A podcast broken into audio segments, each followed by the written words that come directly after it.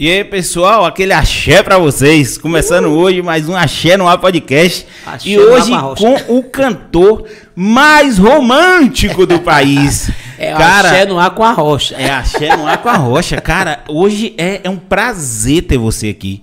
Entendeu? Tudo assim, meu. Cara que faz sucesso a nível nacional. Olha. Todo mundo conhece sim, o Ferrari. Entendeu? Eu quero saber das histórias, eu quero saber de tudo, eu quero saber polêmico. Vamos tu, dar nome aos bois aqui hoje, o bicho vai pegar. De, viu? E olha que não estou bebendo, viu? É. Pode imaginar, quando bebe sai a verdade. Eu saio a verdade sem beber, bebendo, sai tudo verdade. E a gente vai fazendo depois ele bebendo também, viu, gente? É. Mas antes de falar disso, eu vou falar do nosso patrocinador, né? Quem, quem paga as contas, quem dá aquela ajuda. Green Maker, assessoria esportiva, entendeu? Um beijão pra Elvis e pra Rodrigão, que estão aí marcando várias greens. Pessoal, entra aí no link, na descrição do link do, do, do vídeo. Vai ter o, o arroba deles agora aparecendo e vai estar tá na descrição do link também para vocês analisarem. O que eu indico para vocês é o seguinte: entrem, conheçam o pessoal da Green Maker, um grupo muito sério. Os caras têm tipo de tudo que você imaginar, de corrida de cachorro a jogos, a jogos eletrônicos. Então assim, entra lá. O que eu indico para vocês é pegar no grupo gratuito, dar uma olhadinha, vão ter vários greens aí. Se vocês gostarem, vocês entram num grupo, num grupo pago. Mas os caras são fera, brabíssimos. E hoje, meu querido, eu quero saber da sua história. Um cara que eu já acompanho há muito tempo, sim. Assim, não que você seja velho, é, porque, porque, eu, também, falar porque isso. eu também não sou. Eu encontro muita gente falando, eu tinha cinco anos. Eu falei, hum. que ano foi que você falou que tinha cinco anos? Que música que você gosta? Ela gosta de nada do seu comparativo. Eu falei, você tinha cinco anos em dois mil e onze, mulher? É, então, não vergonha. Tem como. Eu, eu, eu decoro é, tudo. Eu acompanho há muito tempo porque eu acompanho você Aham. mesmo, entendeu? Porque sei. assim, eu nasci e criado Vitória da Conquista, eu já lhe acompanhava. Você também, você sabe, né? Eu sei. Eu, eu, eu, rapaz, o povo, na hora que eu falei, anunciei você, o povo falou. É, Isso é, aqui é do Biscoito Duro. Biscoito Duro. É, também, Cacilândia. Eu, Cacilândia, é. também. Eu sei sua origem, meu querido. Eu vi muita gente, muito tempo lá. Tem uma parente lá, tia minha, que eu gosto muito, é uma das mais preferida minha. E aí eu sempre fiquei lá no Biscoito Duro. Cara, e aí falaram, isso é do Biscoito Duro. É, eu conheço, Cacilândia, eu conheço. Eu sei o que você fez no verão passado. Tá sim. vendo? Ó, o bicho, o mundo sabe tudo mesmo. Olha, eu nem... Ai, ai. Cacilândia, meu querido. Eu nem lembrava é. do nome Biscoito Duro, sempre chamei de Cacilândia, mas é, tinha essa, tem essa Tem um apelido de Biscoito Duro, é. eu estudei, eu estudei é, com muita Itambé. gente, eu estudei com muita gente, estudei no Cefete, que hoje é I F B A, uh-huh. né, com muita gente de Itambé. De lá, né? E aí tinha um pessoal lá, galego, uma galera lá, que tipo assim, curte demais. Eu conheci, é. inclusive, seu trabalho através deles. Deles, né? Pô, quando você estourou, entendeu? Top Love. Top Love. Você estourou com Top dois mil e oito, Love. Isso, quatorze anos atrás. Era tomando, era tomando vodka, Sprite, escutando sim o Ferrari. Era bom demais, eu acho que a única pessoa que não tomou, Venha. não comou um ano ouvindo Top Love fui eu, porque eu, como eu tra- trabalhei muito Top Love, eu não, era, não sou de bebê, né? Mas é, depois que eu saí agora, depois de nove anos já tem carreira solo, depois de quase dez anos solo, que eu tô começando a comer água ouvindo Top Love. Caramba, é. velho. Sim, velho, me conta a sua história. Qual foi a primeira banda? Como é que você então, descobriu essa veia musical? Primeiramente, quero agradecer pelo convite. A gente estava marcando há muito tempo, só que nessa correria sua, correria minha também, aí nunca dava certo por causa dos horários, por causa dos dias. Mas estou muito feliz de também poder estar tá abrindo um pouquinho da minha vida particular, porque eu, você vê que eu quase não falo muito da minha vida em rede social, nem gosto de mostrar muito, porque as, as coisas boas a gente tem que viver escondido. Exatamente. Né? O que é bom não tem histórias, né? Isso, então, é, embora eu não, tenha, eu não falo muito da minha história, para muita gente, ou em toda a rede social, ou, ou, ou, ou na mídia geral, seja qual for ela. Mas muita gente sabe a minha história, como você, tipo, você, eu não te conhecia, mas sabia muito mais da minha história do que Exatamente. muita gente que acha que sabe, né? É. Então isso é muito bom. E tá aqui agora, poder falar um pouquinho para vocês aí de casa, aqui do, do, do canal.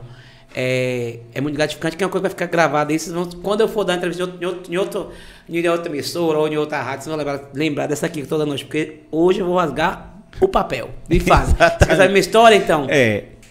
Eu nasci também, nasci, criado também. É, vivi parte da minha infância também e, e Biscoito Duro, né? Cacilândia. Na verdade, é, final de semana sempre ia pra Cacilândia e tudo, mas. É, final de semana, meio de semana sempre também por causa da igreja, que eu fui criado por minha avó na, é, é, desde pequeno. E aí comecei a cantar, não comecei a cantar na igreja, eu comecei a frequentar a igreja. E aí em dois mil e nove para dois mil é, teve um concurso no colégio que eu estudava. E aí ia to, todos os colégios ia, ia participar, uma, um, um, um artista tinha, uma pessoa, um cantor tinha que ser calor desse colégio para representar o colégio.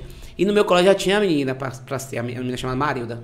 Eu não lembro se se canta ainda, porque na verdade, ela na época cantava, mas não seguiu. Tem muita gente também que canta, muito artista, canta mas não teve muito, a coragem mas, que eu tive, é. sabe? Alguns eu até chamei comigo, mas não, não, não teve a coragem que eu tive, na verdade. E o que aconteceu? Essa menina chamada Marilda, ela era muito, muito maluquinha, sabe? Assim, um dia ela queria, um dia ela não queria, um dia ela assistia a aula, um dia ela matava a aula.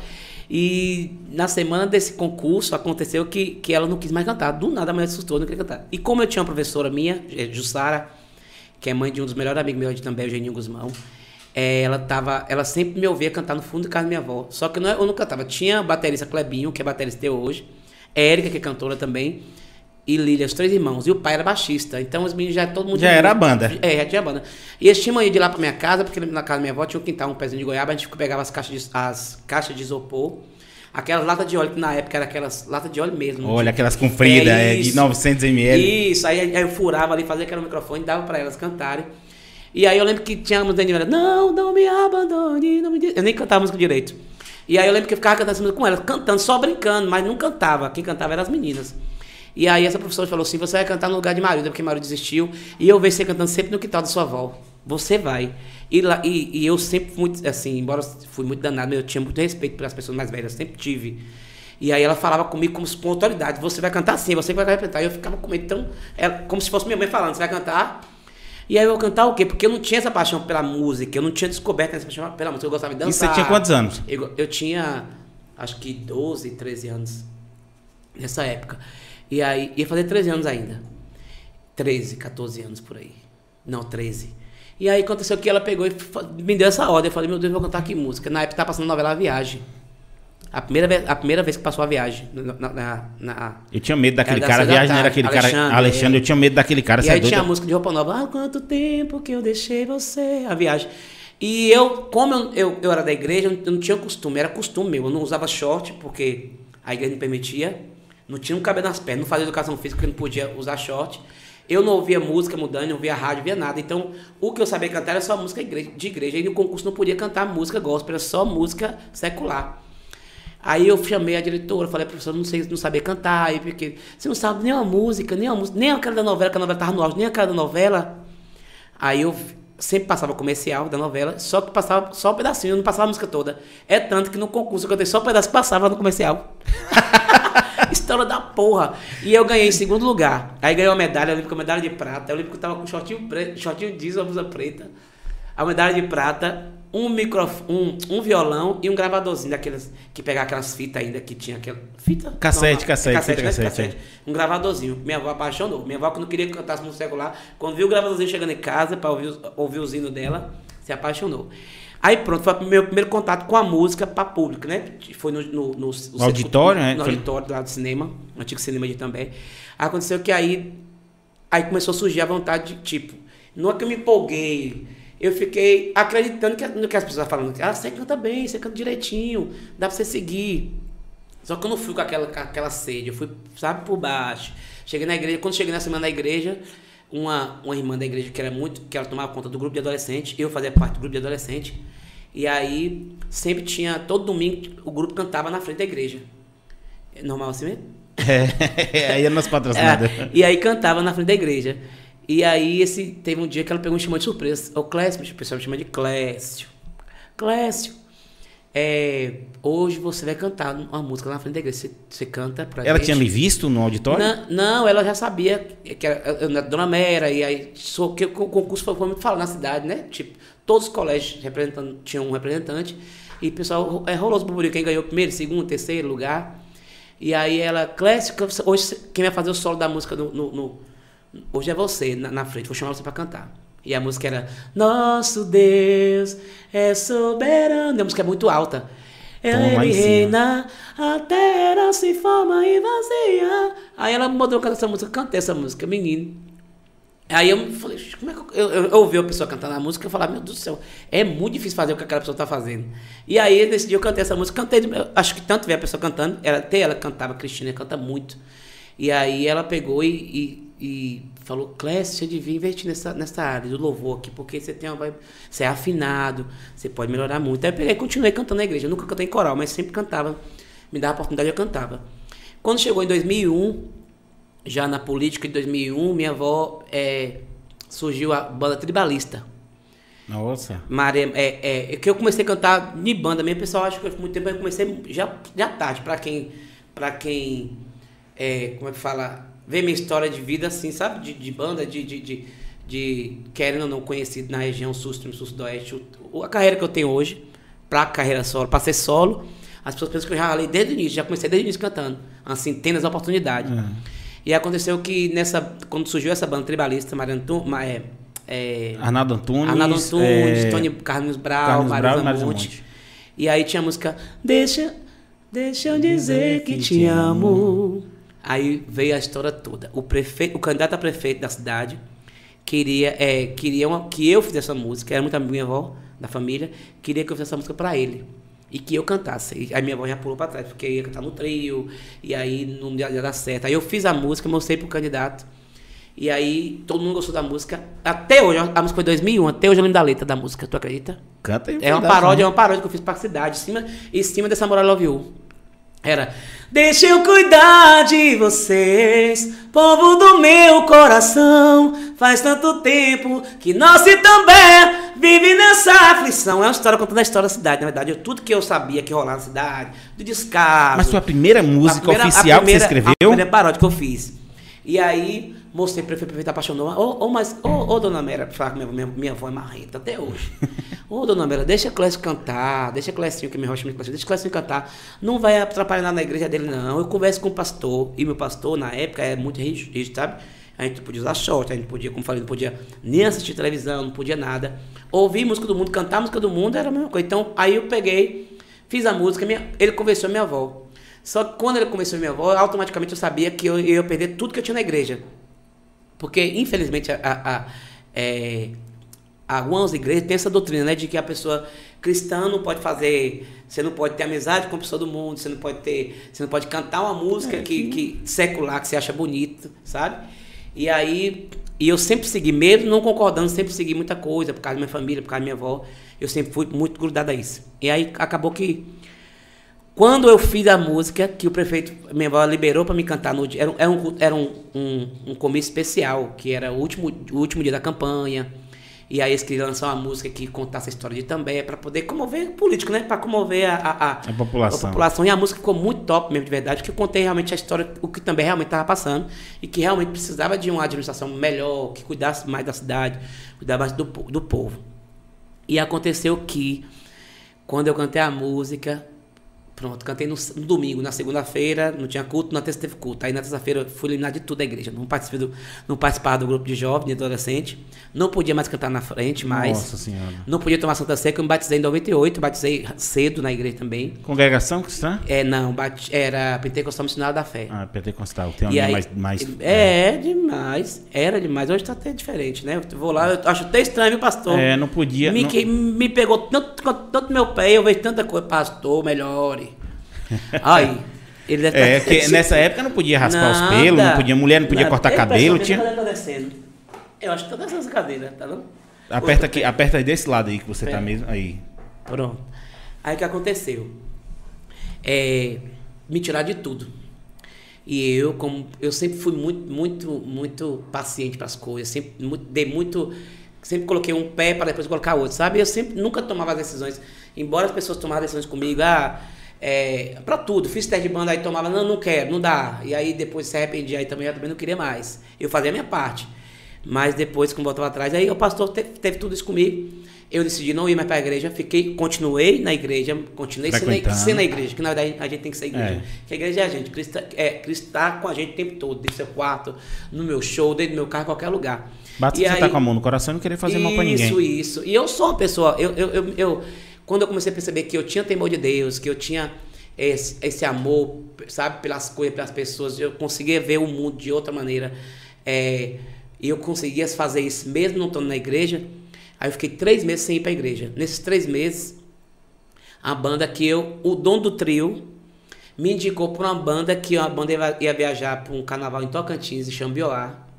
E aí essa banda precisava de um cantor só para ajudar o outro cantor, porque tinha dois cantores, uma menina e um menino, e como era muitos shows, era quinze dias em Tocantins, carnaval, apanhou quinze dias lá, e precisava de um cantor só para ajudar ele a trocar de roupa, ou então para descansar, tomar água, alguma coisa. E aí esse dono do trio, Evanson, na época, ele, ele teve ainda os únicos com o som dele, é de Conquista. É de Conquista, conheci mais. Tinha um caminhãozão preto. Isso, sei isso demais quem é, você é, é doido. Evanson foi que me indicou pra essa banda, Max Solo e Macarani, pra fazer o carnaval. Eu, pan, de imediato, comecei com minha avó, foi um sac... outro sacrifício de novo, embora eu não tava indo mais pra igreja. E minha avó ainda pegando no pé, ah, que Jesus, Jesus vai pesar a mão. O pastor foi lá e falou, ah, Jesus vai pesar a mão, e vai acontecer isso, e vai cair no meio das drogas, que banda, que mundo, de, que mudando é droga, é isso, é isso. Que realmente é tudo quanto é lugar, não adianta. É, mas... E na época era muito difícil é, se convencer essas pessoas mais idosas com isso, porque realmente...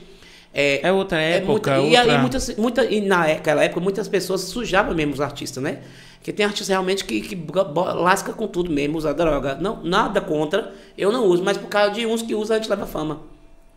E na época era assim, minha família achava que todo mundo que cantava de banda, é, cantor era puta, dançarina era puta e cantor é, é, é drogado. Era sempre assim, sempre foi isso na época, né? Até algumas pessoas de cabecinha fechada ainda tem isso, pra, tem isso na cabeça.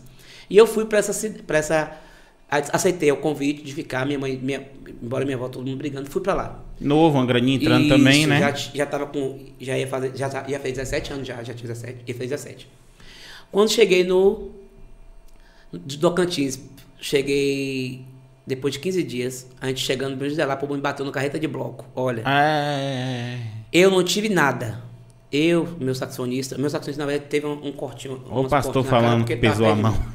Não, aí pronto, eu liguei pra minha avó do orelhão, do hospital, que ficou umas pessoas internadas, que estava machucada, e que eu só ia chegar amanhã, no outro dia, mais tarde, porque teve esse acidente na estrada, mas que tava todo mundo bem.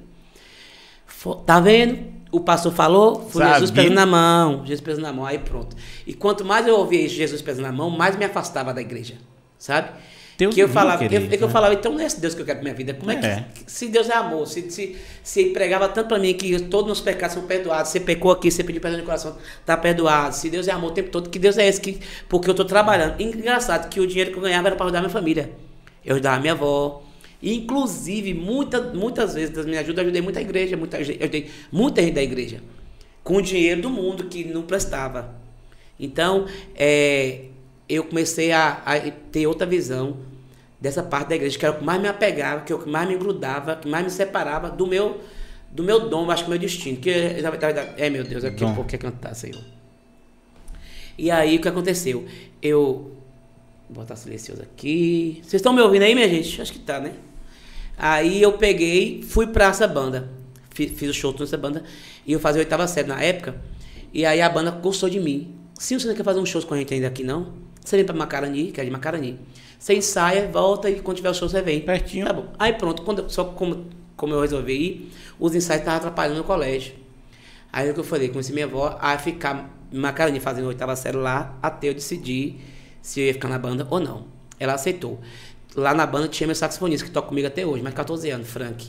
É o sax, saxofonista meu hoje, era dessa banda. Qual é o nome dessa banda? Era a banda Max Solo. Fiquei nove meses, foi quando eu me escolheu para... Me, me, é, fui convidado para o Chamei da Bahia. E aí nessa banda fiquei os nove meses, com nove meses uma cantora lá foi chamada pra banda de lá e ela só ia se eu fosse. Aí o, cantor, o dono da banda falou, não, o dono da banda que é meu sócio hoje, não, não quero não, porque é, aqui já tem cantor, o cantor canta tudo, só, tem, só quero a menina só. Mas você pode vir, eu vou te buscar aí, porque a cantora só quer ficar com tu aqui, é grudado em você dia e noite. Aí eu fui pra ficar com a cantora os dias que ela tava ensaiando. Chegou lá no ensaio, no, na cidade de Guaí, o cantor não foi. Não sei se foi tudo tramado, o cantor não foi, quem teve que sair a música cantou eu. Ensaiei todas as músicas, cantor, cantor, e aí eu, eu achei estranho, né? A banda ensaiar, o cantor não ensaiar. Aí pronto, fiquei ensaiando, saí os três dias, teve show, fiz. Daqui a pouco o cara pediu, Naldo falou assim: faz show pra mim aqui com ele, aqui, uns quatro shows que tem aqui na cidade, na festa de setembro de Iguaí. Fiz os shows. No dia de ir embora, o homem não queria deixar ir embora. Não, você vai ficar aqui com a gente, você vai lá buscar suas coisas e fica aqui na banda, moço. Aí eu falei: não, vou pisar. Ele, inclusive, semana que vem eu vou tocar na sua cidade também. Aí eu falei, ó, minha cidade. Vou voltar pra lá. Eu vou, eu vou pegar esse show, vou pra Itambé. E lá eu converso com o pessoal. Vou mandar o pessoal olhar a banda. Se gostar da banda, eu falar comigo pra eu ficar, eu fico. Aí eu fui, digo certo. Fiz o show também na B B. Uma amiga que eu tenho, irmã, Flaveni, que também foi que me deu a oportunidade no Itambé também. Quando eu entrei numa banda chamada Banda, Banda Choque, só pra ficar, tirar as férias de um cantor, três meses. Banda Choque é famosa e também. Isso, tirei, tirei Era as banda férias, baile antes de Lordão. Isso, é. Tirei as férias dessa banda lá e também de minha cidade. Mas nada, só tirei as férias também e, e, e depois fui pro Max Solo. E aí ela falou, Sinho, tu não é doido de sair dessa banda, não. Olha a estrutura dessa banda, essa banda começou não tem seis meses, olha a estrutura dessa banda, olha o homem dessa banda, olha, olha o instrumental dessa banda. Essa banda aí daqui um dia tá uma qualidade que ninguém pega, desse jeito comigo. Aí chamei Frank no carro, falei no ônibus, falei, Frank, e aí? Ele aí, Ferraro. Eu falei, eu só fico se tu ficar, que eu e o Frank somos muito unidos, desde da, da Max Solo, desde o Tocantins. Aí ele, bora ficar? Eu falei, bora. Aí chamei Naldo, falei, Naldo, a gente vai ficar na banda. Ele, tá bom, então a, vamos pra Iguaí, lá vou alugar a saída da banda, vai ficar todo mundo na saída da banda, e aí a gente vai mudando. Aí toda semana mudava, entrava uma pessoa, entrava uma pessoa, e eu lá firme, né? Fiquei oito anos na banda, só saí no dia que eu falei, eu quero sair. E eu achei que ia morrer lá. Aí foi quando veio esse processo todo é, do Top Love, né? Que eu saí do Chamei da Bahia para o Top Love. Eu sempre, eu sempre, eu sempre respeitei muito meus, meu espaço, meu, meu, o, o tempo, o tempo de Deus para minha vida, sabe? Eu não sou de, de você me fazer uma proposta aqui, eu pã, aceitar logo. Primeiro eu oro a Deus, eu espero, espero ver sinais de Deus, que Deus mostra a gente sinal o tempo todo. Ele dá dois caminhos para a gente. A gente quer, quer teimoso, escolhe as coisas erradas para a vida da gente, mas Deus o tempo todo ele acerta. A gente que sempre erra. Quase sempre erra, né? É, porque a gente insiste em Deus mostrar um caminho, você quer ir por outros, porque você acha que é do seu jeito. E aí eu sempre respeitei muito. Tinha hora que eu falava, meu Deus do céu, eu vou morrer no Chamei da Bahia. O povo falava assim, o povo comentava comigo, você vai morrer nessa banda aí, velho. Rapaz, vai ser... eu não, E eu, naquele eu não tinha tempo, vamos lembrar é... que naquele tempo o músico não ganhava dinheiro. Não, eu ganhava cento e noventa reais de cachê. Podia eu fazia ser, mais podia ser cantor, podia ser o que fosse. Isso, você tinha, o isso, contratante é. botava dinheirão no bolso, entendeu? Porque... Naldo, mais é que eu diga que enricou nas minhas costas. É, porque esse carnaval de Minas Gerais... Toca, é, é, é, Tocantins, lá pra, eu, Tocantins esses lugares. Aí tu saía de Minas, tinha que ter uma banda, de, tinha que ser uma banda da Bahia. Isso. E entendeu? Lá é tratado como se fosse banda. Exatamente. A banda podia ser de fundo de quintal, é tratado como nacional. Nunca é. vi tanto respeito, maravilhoso. Queria Ali também, é. Eu queria que nessa Bahia fosse assim também, com os artistas menores, com as bandas menores, sabe? Porque você acha que, que às vezes tem um artista aqui que tem um show tão top quanto um, um, um nacionalmente conhecido e a pessoa não, não valoriza um cachê, de pagar um cachê ou de pagar um ingresso, né? Então, é, é, é, eu dei muito valor a esse tempo. E aí foi o tempo que eu precisei ficar nessa história do Chamei da Bahia. Eu precisei ficar esse tempo. Eu precisei, eu precisei ficar amadurecer esse tempo. Musicalmente, amadurecer musicalmente, amadurecer quando você era novo. Isso. Eu precisei ficar no Top Love o tempo que eu fiquei. Sair no tempo que tinha que sair. Eu tinha que ter entrado no Lordão. Então, foi tudo plano de Deus. E aí, para depois do Lordão voltar pro Top Love, ficar mais dois, quase dois anos, quando do nada surgiu carreira solo. Eu nunca tive pretensão de ser, de ser solo, porque eu não tinha essa, essa concepção de que o pessoal gostava de mim. Eu achava que o pessoal gostava Era da marca. Era a estrutura, a banda. Da marca. Chamei da Bahia, da marca Lordão, da marca Top Love. E tinha esse carinho pela marca, tem até hoje. As pessoas têm esse respeito. Mas eles conseguiram dividir, sabe? É, separar o artista da marca. E gostar dos dois. É tanto que as pessoas me associam até hoje com Top Love. Tipo, não era... Se não fosse o plano de Deus, se eu não tivesse a coragem que eu tive, não era pra ter dado certo eu solo. Era só eu, Top Love. Porque as pessoas têm muito amor pro Top Love. Meu direct que é o tempo todo, gente marcando com o Top Love, ouvindo Top Love, e vai pro meu show e quer ouvir as músicas Top Love. Mas eu, acho que, eu acho que você não tinha noção que era o contrário. As, você carregava o Top Love. É era uma isso. banda muito boa, isso. mas era o Top Love é sem você, eu capô. Tenho, eu não tenho essa concepção, e eu gosto de não ter essa concepção, porque isso me mantém no chão, mantém meus pés no chão.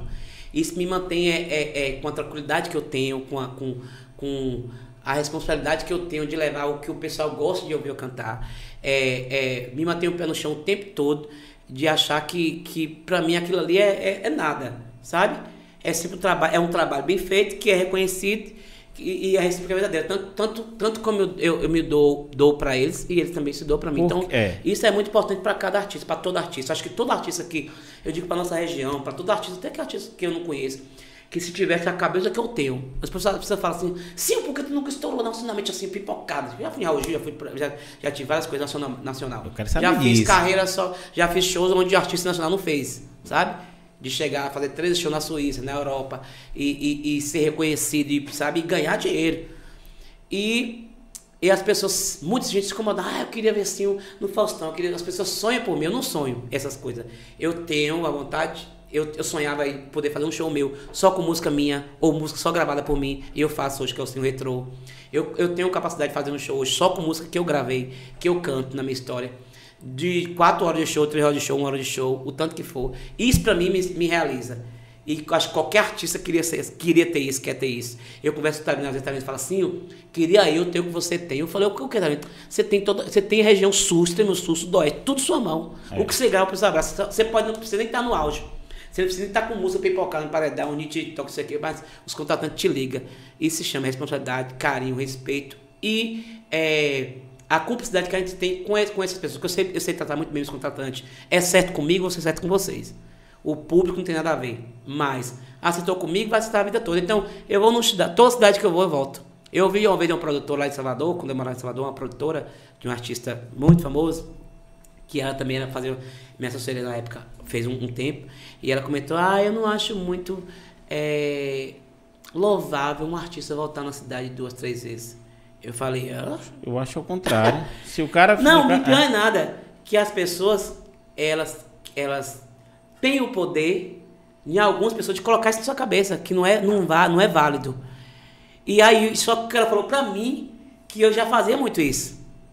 Festa do Divino em Poções, eu toco desde dois mil e dois. Já toquei na Chamei da Bahia. Toquei com Chamei da Bahia, toquei com Lordão, toquei com Top Love, toquei com Carreira Solo. Todo ano eu toco. E outra, não tem esse negócio de prefeito, não. Entra prefeito, sai prefeito, todo mundo contrata, porque o público pede, a cidade gosta. E eu tenho um amor muito grande pra essa cidade, que tem essas festas de lá, que já conheci, Boiarema, Itajuípe, é, Ilhéus. É cidade, assim, da região aqui, sul, extremo sul, sudoeste, que tem esse calendário cultural de festas, jun... festa junina, seja qualquer, qualquer for. Minha gente de São João, o festa sempre precisa ligar para o contratante, o contratante liga direto para mim. Prefeito, sim, me, me quer show tal dia assim, assim. Eu só passo para a pessoa organizar, é, é, porque eu não posso fazer tudo também. É, não dá. Tem pessoas trabalham tudo para mim. Mas acontece que é, muitos artistas tinham que ter isso, em vez de preocupar, de estar pipocado, de paredão, não sei o quê. Ter esse, esse, esse, essa, essa, essa base, essa, essa, essa, como é que fala? Qualidade, eu digo qualidade no que oferece para o público, para o seu contratante. Porque, olha, eu vou eu for contar minha vida de quando eu comecei de carreira e de carreira solo, tanto de banda que apareceu, que estourou nacionalmente, pipocou, ganhou dinheiro, não sei se ganhou dinheiro, se ganhou dinheiro, mas que hoje, tipo, um contratante não, não, não, não quer mais no show, tipo, não, não, não liga, tipo, eu quero trinta mil, não paga trinta mil. Por quê? Opa, não teve essa base, não tem, não tem esse negócio de achar que vai na cidade só uma vez, as pessoas têm que voltar mais vezes na cidade, a pessoa tem que saber quem é um artista de verdade, se agradou ou não. Se voltou uma, duas, três, quatro, porque agradou. Não tem essa de que, de que não, não é louvável voltar na cidade, né? É, um artista voltar duas, três na cidade, é louvável. Pra mim, eu quero voltar sessenta mil vezes, ganhar meu cachê e sair feliz com meu povo. Mas eu acho que a referência é essa, porque assim, quando você volta pra cidade, prova que seu show foi bacana, a galera gostou e curtiu, entendeu? E, e quando eu digo que você não tem noção, é porque a cara do o Top Love, tipo assim, um, eu não consigo, e olha que eu escutei uhum. muito Top Love. Eu não sei quem é o cantor da Top Love. Eu, hoje eu não é, sei. É, mas a banda acabou. Na verdade, entrou um cantor, é, né? É depois, isso. Eu não sei. E eu não, você vê, eu não sei se a banda existe ainda. É, não existe, porque não. Pra mim, sim, um Top Love. Tanto uhum. que eu falava assim, sim, um Top Love. Era aquela coisa, sim, um Top Love, entendeu? Porque você foi a cara da banda. E engraçado que entrou Top Love, tipo, era dupla. Eu, a Irana, sempre. Não, é, na verdade, quem gravou o C D comigo foi Cris. Cris não chegou aí pra banda. Quando a gente gravou o C D, a gente tava montando a banda ainda. A banda, o C D tava estourado. E a gente montando a banda, passando três meses ensaiando, sem cantora. Aí ligou pra Mar... ia ser Mar Antunes, depois ia ser Simone Lessa. Aí entrou Vanessa Lobo, aí depois Vanessa Lobo entrou Léa Ribeiro. Aí Léa Ribeiro veio... veio... a Helena Fagundes, dois mil e onze. Então entrou quatro mulheres, na verdade. E... o homem só fui eu. Quando entrou o outro cantor foi quando eu saí. E ficou alguns meses, mas também não deu certo por causa dessa cobrança do público também. Porque ficou muito essa cara. Não, é igual chiclete de banana, chiclete de banana, Tatá Naraquete, sabe? Então, a galera criou muito isso. Então, é, é, é complicado você, você criar uma história. Eu acho que a, daqui na, na banda da Bahia mesmo, a única banda que eu, acho, que eu sei que saiu cantor, que sai cantor, entra cantor, que consegue ainda sobressair, que so, conseguiu, foi Banda Elvis, Cheio de Amor. Cheio de Amor passou Calabresa, é, mas, é, Freire, é, mas aí eles Rosa. Criaram uma marca muito isso, forte. Isso, uma marca muito entendeu? Forte. Pois é. E, tipo, tipo é, isso aí foi aquela levada, tipo Calcinha Preta, quando os mas cantores... é isso, é Chiclete, mano, teve Chiclete e Araquete é, também, e Araquete é. também teve essa marca forte. Mas e, Chiclete... tanto que o cantor, não, não, mas, Bel não é tão mas, é. como no Chiclete. É, mas sabe? Assim, mas aí eu posso, é, é, me, eu posso até dar opinião pelo uhum. seguinte, Chiclete com banana era muito forte, mas Bel era mais... É isso, mas tô falando, mas tô falando de a, a, continuidade. Não tem como a, não o tem. Chiclete continuar sem Bel. Não tem. Entendeu? Não tem que é referência. A tipo, Eva conseguiu. A Araqueta, a, a Araqueta Araqueta conseguiu, conseguiu. A menina na melhor fase que ela tava conseguindo, ela saiu. Que ela tava conseguindo. A Larissa tava. A Larissa é foda. Larissa? Larissa, Larissa da, Luz. Da, da, da banda Eva. Foi, né? Não, a da banda da Araqueta. Então da Araqueta. Na primeira vez que a Tatá saiu. Ela estava conseguindo gravar um D V D top demais. Que as pessoas também têm esse, têm esse tempo. Como eu falo, tem que ter o tempo. É, a pessoa tem que respeitar é, o tempo. Tem que ter uma maturação. Se todas as bandas pra... que gravassem C D, que, que montassem, todos os projetos montados, se o pessoal acreditasse mesmo. Acho que tudo, sabe, não deu nada em vão pra gente. Nada, nada é em vão. Nenhum trabalho é em vão. Acho que tudo tem que acreditar, sabe? Então, top, top, eu acredito que Top Love, se tivesse insistido mais um pouquinho, podia ter que cair no gol da galera, porque a marca é muito forte. É, né? A marca é. Entendeu? Então, a Irana continuou na banda. Não tinha Silvio Ferraro, mas tinha a Irana. A Irana também conseguiu, de todas as cantoras, fora a Cris, que a Cris foi que estourou o C D todo, mas não fechou. De todas as cantoras que fechou no Top Love, a Irana foi mais bem aceita, mais aceita. De voz, de música, o pessoal cantava música no show, que não foi uma música só que estourou na voz dela comigo. Então, é... É muito, é, é muito forte essa, essa, essa questão de marca, essa questão de, de, de como é que fala? De, de ligação do artista é. com, e com a banda. Então eu tenho isso comigo até hoje, porque as pessoas vão... É, só lembro, todo mundo que entra no camarim para tirar foto, sim, um show maravilhoso, adorem os seus shows. Me lembro muito da época do Top Love, sabe? Sempre tem que vir o Top Love. Então, eu tenho gratidão. Eu não me incomoda, não. Jamais. Não me incomoda. Porque tem gente que incomoda, ah, não é, quer falar da banda que saiu. É. Ah, mas tem que respeitar a história, independente se você saiu obrigado, independente se saiu de boa ou não, você tem que respeitar a sua história, a sua gratidão pela, pelo que você foi lá, pelo que fizeram pra você, independente, porque é, é, eu tenho uma gratidão muito Top Love, muito grande, e quando eu vejo um artista aqui da região, ou outro artista de, de, de, de qualquer outro nível nacional, de outra cidade, de outro estado, falar mal do que de uma banda saiu, independente do que aconteceu com o empresário, independente do que aconteceu com, com, com outro artista ou com, com, com, com músico, você falar mal de onde você comeu, de onde você foi feliz, de onde te conheceu, de onde te colocaram para te conhecer. É, aí eu acho que... Né? Não é ingratidão? É ingratidão. Então eu tenho uma gratidão muito grande pelo Lordão, pelo Chamei da Bahia, Top Era que eu quero saber, eu quero saber essa, essa, essa cronologia, porque assim, como é que foi o, o... Porque eu não lembro de Top Love sem você. A banda estava se formando, como é que foi o convite para Top Love? Na verdade, não, não foi bem um convite. Eu, eu, eu tava em Bicaraí, que eu chamei da Bahia, tocou o Trio da Ruana, tinha acabado de estourar, dois mil e quatro. E aí, a gente pegou uma amizade de tudo nessa época, aí Chamei da Bahia, a gente tocava muito junto, da Ruana, Top Love, ou, ou Chamei da Bahia. E eu, mas Cris tinha mania de... A gente tocou aqui em Itabuna hoje, tocou o Trio da Ruana, Chamei da Bahia. Chamei da Bahia não tocava no outro dia, a gente partia com o ônibus do Trio da Ruana, pra onde os meninos iam. A gente ficava no trio fazendo back vocal. Era desse jeito. Aí, numa dessa loucura minha, em Bicaraí, em dois mil e sete, no Bicaraí de dois mil e sete, final de dois mil e sete, outubro, é, Lúcio, tecladista, é, ele tem um filho chamado Larrique, que me chama de tiozinho até hoje, ele tinha, ia fazer um ano ainda, desde pequenininho, sempre muito apegado comigo. E aí, o Trio da Ruana tocou na avenida, em Bicaraí, e Chamei da Bahia também tocou. Na hora de ir embora, os trios se encontraram na saída, ficaram tudo parado, né? Todo mundo batendo pra resenha, tinha acabado o show... E aí Larrique, Larrique empolgado, porque o pai tava na cidade, Larrique, Larrique, o Trio da Ruana pipocado, muito show, sem tempo de ficar em casa. Larrique estudante tinha acabado de pegar férias, sair férias do colégio, e aí queria ficar com o pai. Lúcio não tinha ninguém para levar, Renato não podia, que Renato tava trabalhando, a mãe de, de Larrique, esposa de Lúcio. Aí Lúcio falou assim, eu quero ir pra, pra, pra, pra Alagoas com a gente não? Passar final de semana, vai tocar lá. Arapiraca, Terra do Fundo. Isso, quer ir como a gente não, vai ter um bocado de, de, de bloco, vou tocar lá, Trio da Ruana. Aí lá lá já vai, com, fica comigo, se você não quiser ir pro show, você fica lá, lá no hotel. Eu falei, o Lúcio, mas eu tô sem roupa. Falei, namora assim mesmo. Fui no ônibus, peguei minha roupa, peguei a identidade, parti para Arapiraca. Isso, finalzinho de dois mil e sete. Chegando em Arapiraca, passando o final de semana todinho lá, e o Lúcio sempre pegava, montava tudo dentro do quarto, do quarto dele. E eu sempre ficava no quarto com o Lúcio e Larrique. E aí, montou o teclado, montou um PAzinho, o notebook, e montando o negócio Top Love. Porque Top Love, eles gravaram um C D Top Love com outro artista na época, só que durou três meses, o cara não, não foi pra frente, bebia muito, aí não dava certo, acabou. Aí ficou com a marca Top Love. E aí, inclusive eu dei uma música pra gravar minha na época, pros meninos gravarem e tudo, que eu regravei depois comigo, que estourou também comigo, no Top Love, no primeiro C D, que foi a primeira música que eu gravei no Chamei da Bahia, A Ausência.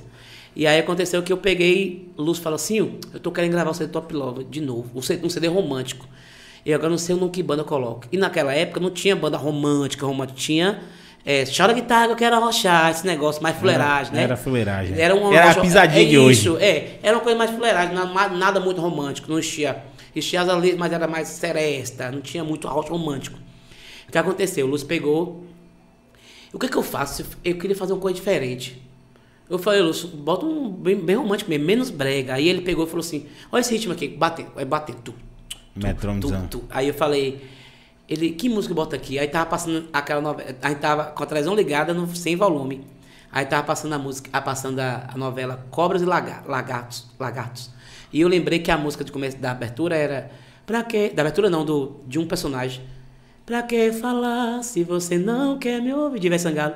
Uhum. Quando a chuva passar, quando o tempo abrir. Aí, Lúcio, eu vou montar essa música aqui, você bota a voz pra mim aqui, só pra mim ver o ritmo. Eu falei, boto.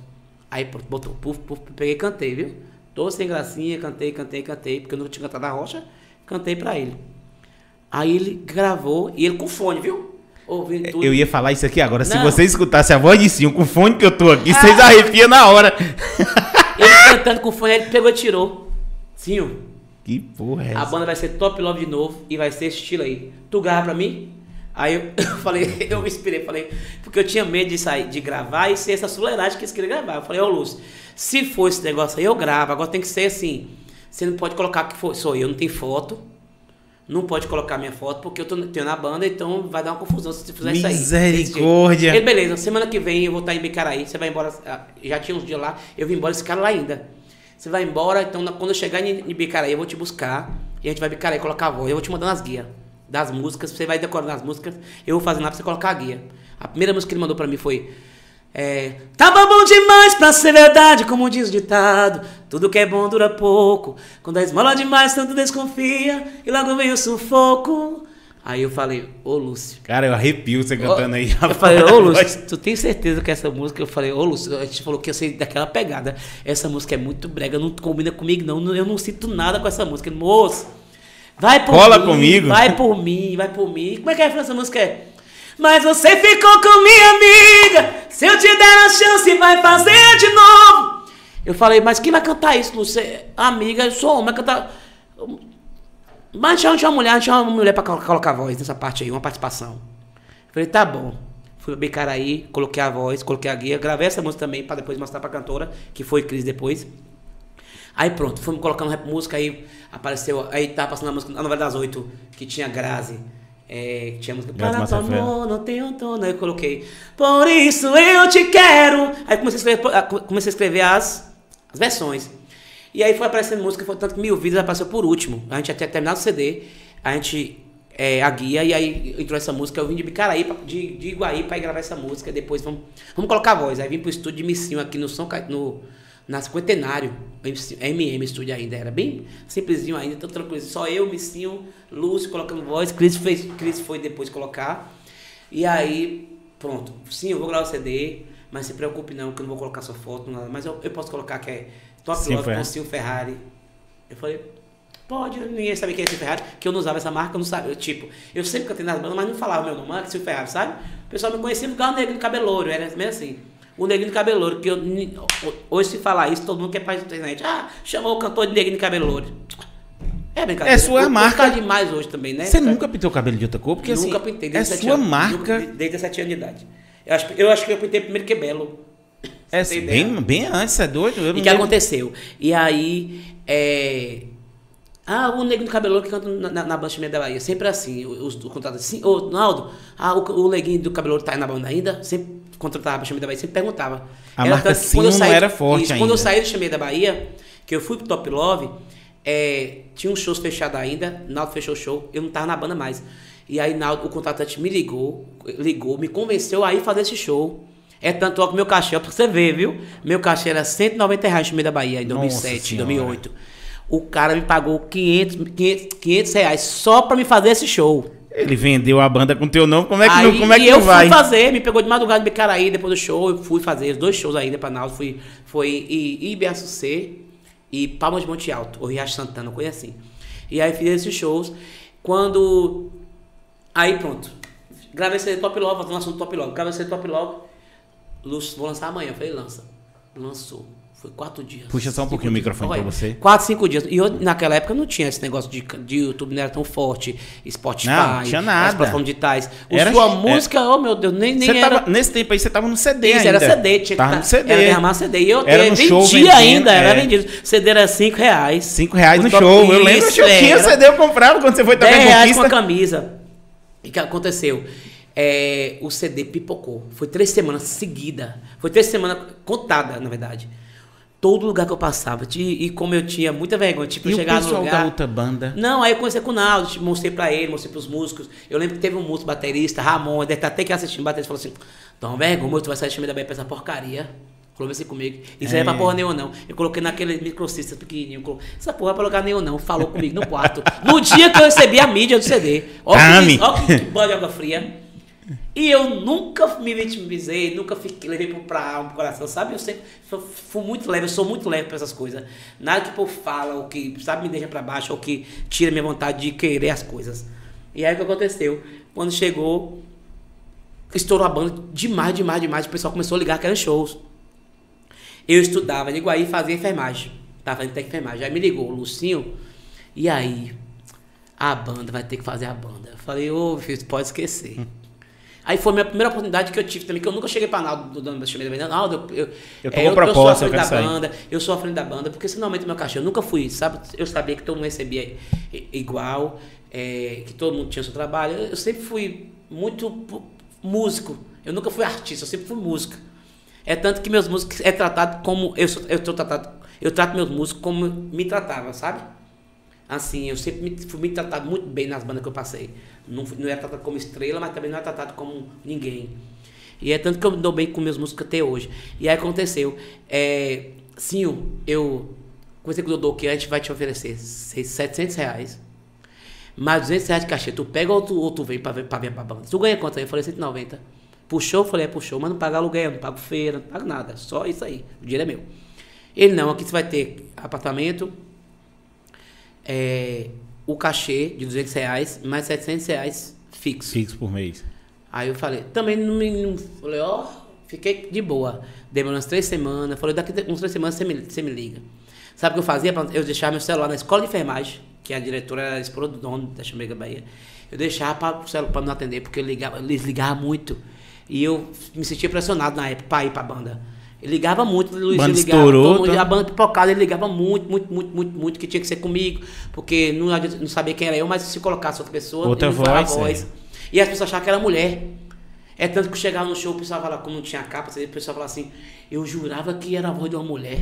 Eu não acredito, não, canta pra mim, aí mandava cantar, o, o contrato mandava cantar. Às vezes chegava assim, cadê a moça? Chegava pra mim, cadê a moça que canta no Top Love?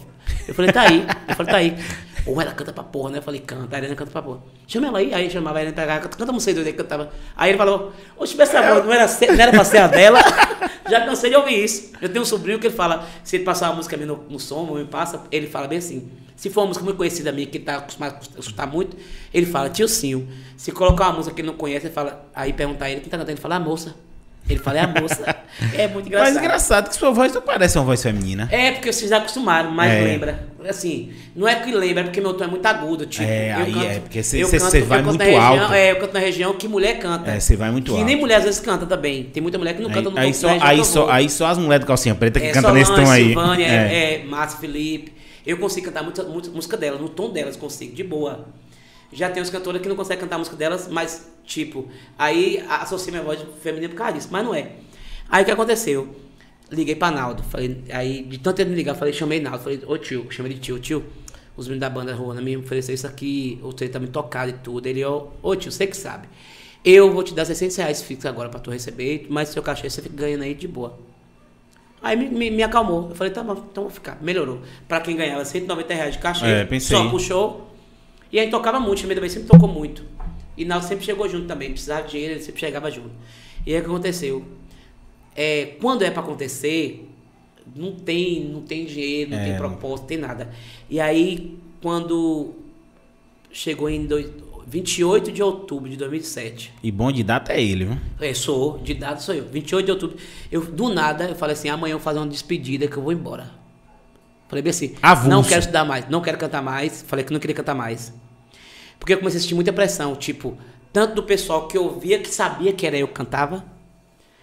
Tinha a pressão dos meninos querendo que eu fosse pra banda, que os empresários, Lúcio, é, é, Dodô, da Ruana, pessoal da Ruana. Tinha o meu apego com a Chamei da Bahia, que eu tinha, eu fui pra Chamei da Bahia, eu tinha dezessete anos, eu fui criança, praticamente. Eu criei, minha, minha eu te, é, primeiro, segundo, terceiro ano, foi tudo lá, a maioria. O terceiro foi Bicaraí. Mas... É, amizade, é, tudo meu, família, eu criei muito, muito eu tenho muito família lá, lá, tem gente lá que eu considero família, sabe? Não é de sangue, mas é como se fosse de sangue. E aí eu tinha, eu comecei a imaginar, fazer o pensamento, meu Deus, eu sem esse pessoal aqui. Eu lá com o pessoal lá, ter que ter construir tudo de novo. Tudo de novo. E eu sempre, eu lembro quando eu, so, eu, quando eu fui pro Chamei da Bahia, eu sofri muito no início, porque eu sentia muita falta das amizades. Eu sempre fui muito apegado com meus amigos. E aí o Chamei da Bahia não conhecia ninguém. Eu, pra, pra me ligar pro povo, não tinha nem celular naquela época, eu ligava de orelhão. Tinha uma coisa de orelhão meio azul. Eu ligava o tempo todo, era o tempo todo, o dia todo de orelhão, ligando, chorava. E o povo falava, fica aí, vai dar certo. E os amigos falavam, fica, dá certo. E deu certo.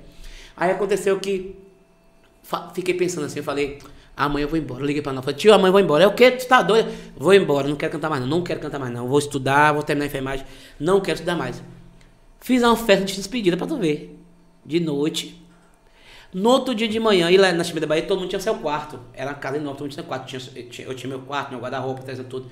Arrumei só minha mala, não levei nada. Guarda-roupa, cama, ficou tudo no quarto. Tudo.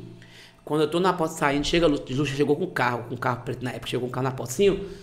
Tu vai embora não, tu vai pra Bicaraí, ficar um gelo em casa, esfriar a cabeça e depois você decide. Será a cabeça ele entrando na foi. Sua mente? Não, eu cheguei em Bicaraí, já tava no apartamento alugado já. Já fiquei na casa, foi. Já tinha apartamento. Não precisava nem entrar na mente mais. Eu, eu fui pra casa dele, aí passei lá e eu, eu, não, você vai não, você vai pro Top Love. Vamos sentar aqui agora, vamos ligar, pra, vamos montar os músicos. Eu falei, meu Deus do céu. Aí que foi como eu caí na real, eu falei, do nada eu soltei pra ir embora. E do nada ele chegou lá, não viu que eu tava indo, então é, é pra mim, é pra esse Top Love mesmo. Aí eu fui, cheguei no Bicaraí, eles pegaram, me receberam muito carinho e tudo, acertou tudo comigo. Vamos ligar pra, uma, pra, pra um cara, aí chamou o Sandro Lima, que era do Veracruz, pra tocar no sax. Aí, e aí você montou sua isso, banda. Aí tecladista, era, era tecladista que era do Chamei da Bahia, que era da minha cidade também, que hoje toca com o Ranês, tocou comigo muito tempo, Top Love, tocou lá em Salvador comigo também. Quem hoje, é ele? Jacques Paulino. Jacques Paulino. Toca na Ranês. Acho que você quer. É isso. E aí ele pegou e montou. E aí, bora cantar, procurar mulher. E procurou mulher, procurou mulher, procurou mulher. E nenhuma mulher podia. Cris podia gravar, mas não podia ir pra banda. Aí tinha a cantora Chamei da Bahia, que cantou também comigo. Tinha saído da banda tava, e também parada. Eu falei, coloca a Léa Ribeiro, que foi a primeira cantora do Top Love, pra fazer shows. E aí deu muito certo, a gente gravou o D V D. Aí, tipo, fica mais três meses. Isso, você é pipocado. Mais três meses só de ensaio.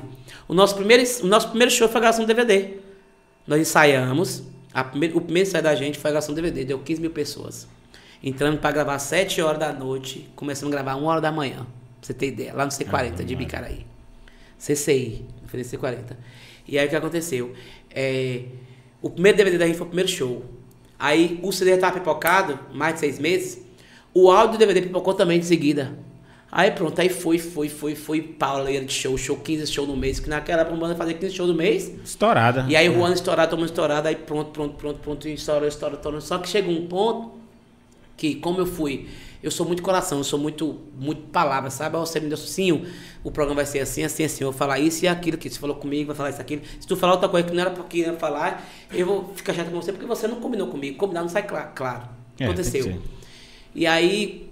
Os meninos não souberam, não souberam muito administrar essa. Nunca teve banda, a parte fora deles, não souberam administrar, tipo, de um contrato, de uma, uma segurança. Eu não precisava de contrato, porque palavra é palavra. Mas também no dia que eu achasse que estava errado comigo, que eu queria sair, eu ia sair, eu sou assim.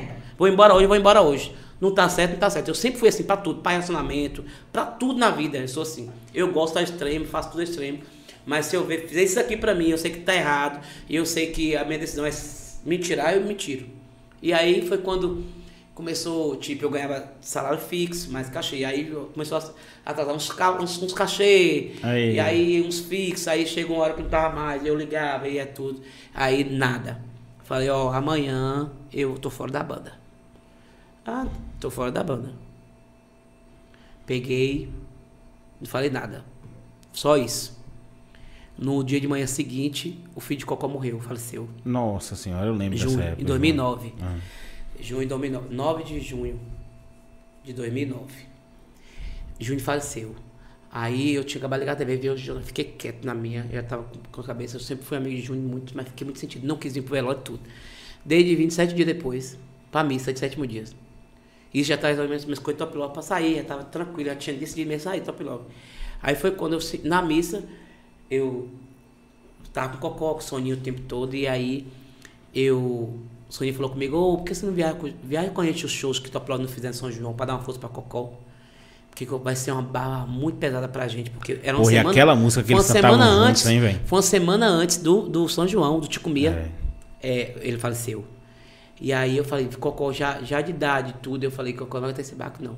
E eu falei assim, na minha cabeça eu pensei, tipo, Top Love tem uns shows, dá pra me conciliar.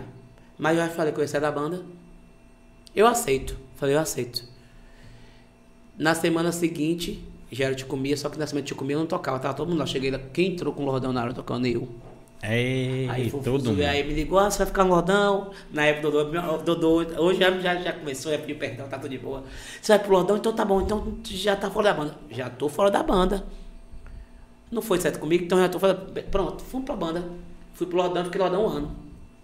E aí, nesse um ano, a banda não morreu, continua a marca viva, o pessoal escutando e volta pro Lordão, volta pro Chamei Top Love, volta pro Top Love.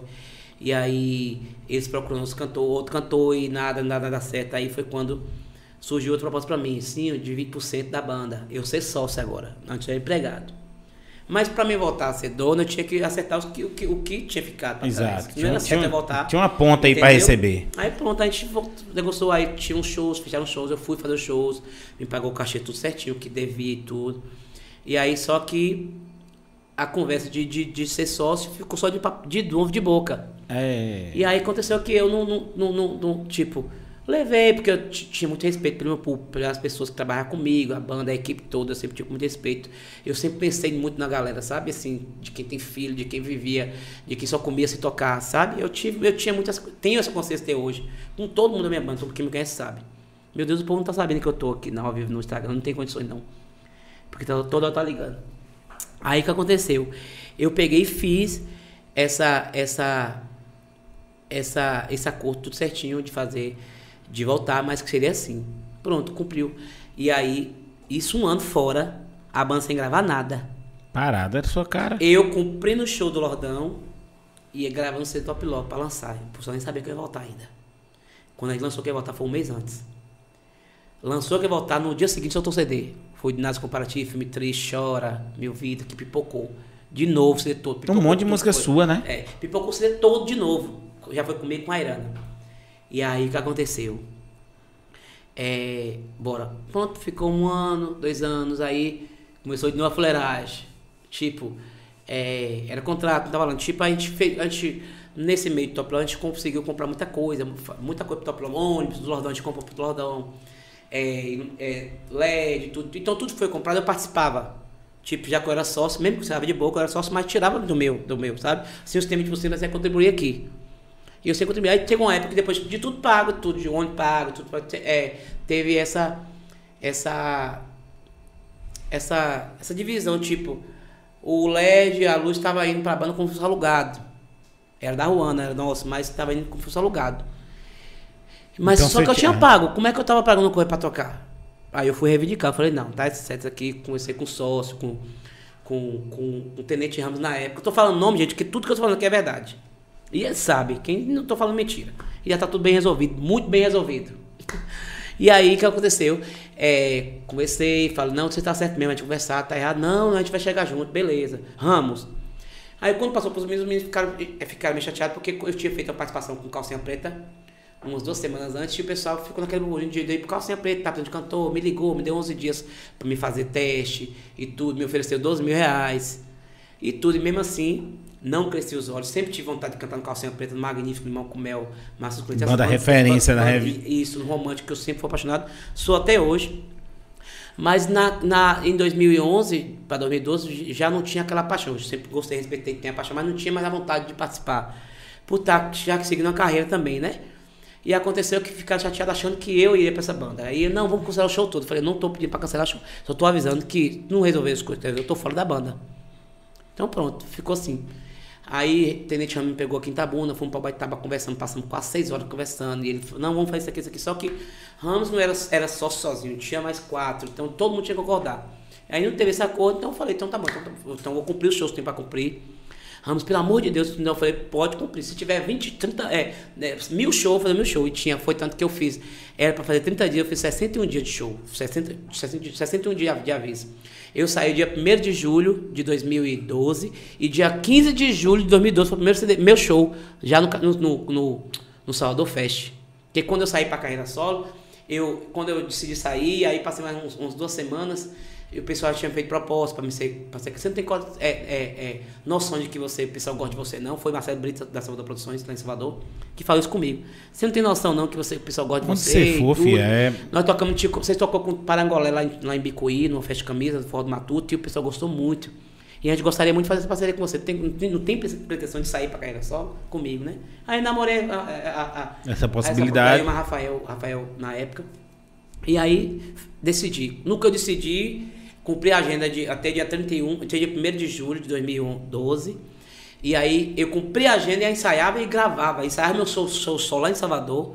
Gravava o C D que eu ia lançar também na boca do, São, na boca do, do, do, do, do show solo.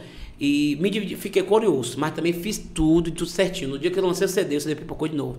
E Top Love continuou, que é tanto que eles lançaram um C D, que eu já tinha gravado o C D Top Love, o, o volume três, pra soltar, volume dois. Então soltou lá com Não, você? Não, aí tirou minha voz e colocou a voz do cantor que ia entrar. Ah. Só que aí soltaram primeiro, primeiro achando que já ia pro Top Love, só que aí eu soltei o meu duas semanas depois, ou foi uma semana depois. Aí o meu foi, pipocou, foi... Pegue todos os C Ds! Aí, Ave Maria, liberou, aí foi o C D todo, foi o C D todinho, todinho, todinho, todinho, todinho. E aí eu falei, então Deus, o Deus, o Deus que eu sirvo não tá errado não, porque tudo que aconteceu foi tinha que acontecer mesmo. Não tinha que ter contrato no Top Love, não tinha que ter essa, sabe? Tudo, tudo foi é, permissão de Deus. E aí foi, aí eu vi, ah, não vai durar dois meses, ah, não vai durar dois anos, não vai durar três meses. Tô nove anos de carreira solo.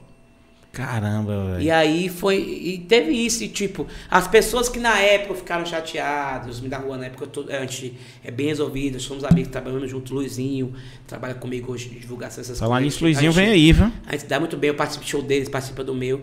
Então foi uma época que, que também é, tinha que ter acontecido, tinha que ter passado tudo isso, porque, tipo, eles amadureceram muito como artista, como empresário. Eu também amadureci muito como artista. Porque eu sou muito, embora esse lado meu, eu nunca mudei de, de tipo, ó, sim, vou te pagar dez mil reais pra tu fazer um vídeo, tá bom. Fiz o vídeo, tu me pagou dez mil reais, tá bom, cancela o vídeo. Eu sempre fui assim, pelo certo, sabe? O que e, vale é o cabelo do vale bigode. A, e a gente não precisa nem palavra, não precisa nem é, é, contrato, é palavra, a pessoa tem que ter palavra. E aí na época tinha muito isso de falar de boca e nunca resolvia, então foi o que, que aconteceu. Mas Top Love teve, é, é, foi uma passagem muito boa na minha vida. É, tenho gratidão por tudo que eu passei, das coisas ruins, das coisas boas, porque as coisas ruins serviu de, serviu de experiência e as boas ficaram até hoje. Que não existia Top Love, não existisse inferno sem Top Love. Eu acredito muito nisso, sabe? Embora eu tenha passado para Chamei da Bahia, que foi uma escola para mim, Lordão, que tem a marca linda que tem. Chamei da Bahia, linda. Essa banda é. Chamei da Bahia, é, Iguaí. Então é, é, não existiria sem o Ferrari, sem o Top Love. E aí. É, minha história é muito... Eu, dá pra escrever um livro. Tem muita Cara, coisa. Tem que escrever coisa. um livro. E, e eu tô aqui falando, falando, você não tá perguntando não, nada. Não, nada. Eu quero saber justamente isso, entendeu? Porque, assim, é, é, muito, é muito engraçado quando você... E o podcast, ele tá me proporcionando esse tipo de coisa. Você uhum. tá de frente pras pessoas que você é fã, entendeu? Então, assim, eu sempre fui seu fã. E hoje eu tô de frente pra você. O podcast tá pro proporcionando isso. Cara, eu quero saber realmente tudo disso, assim. Sua história, como foi. Pois é. Quantas músicas hoje, senhor? Ai, meu Deus. É uma, você é tem uma... noção de quantas músicas você tem? Tanto que eu, tô, vou... eu falei, ó, pós-pandemia, em dois mil e vinte e dois, eu faço dez anos de carreira solo, eu quero um D V D, e vai ser um D V D que eu queria gravar, tipo, um Itabuna, um em Porto Seguro, um Itambé, um Iguaí, sabe, nas cidades que, que sempre... Bicaraí, que foi... Me acolheram muito Top bem, né? Eu queria fazer um, um negócio assim. Então ia ser um show com... com, com vários shows, vários, várias partes de D V D com um repertório diferente, porque é muita música que eu já gravei nessa vida, mente, muita música mesmo. Então, e olha que tem música que eu gravo, outros artistas vai e regrava depois, é, é, que fica conhecido, as pessoas, ah, eu gosto da voz de Silvio Ferraro, sabe? Nada contra os artistas, mas... É, se você... é porque grava, sua voz, sua voz bate, é, e me escuta, encaixa. E me escuta. É, Léo Macarani gravou um C D de livro na época, gravou Oi, agora gravou uma Eu Te Amo, Minha Pequena, que é do meu C D, dois mil e dezoito, dezenove, que é o, quinta, o, o padrão S F. E é sinal que eles escutam, que eles escutam, que eles procuram, que eles, eles, eles, eles é, observam muito o que, o que a gente tá gravando, justamente pra, se é sucesso, né? Porque ver o povo cantando aqui, pô, quem vai querer cantar, ver, ver o Brasil cantar? Então é, é eu não digo para vocês assim, cinco C Ds. Eu, até ano passado, eu, eu, eu tinha na cabeça que eu gravei, mas como veio essa, essa antes da pandemia, eu gravei um C D ao vivo, que tipo, fui para São Paulo e tive que lançar um C D ao vivo.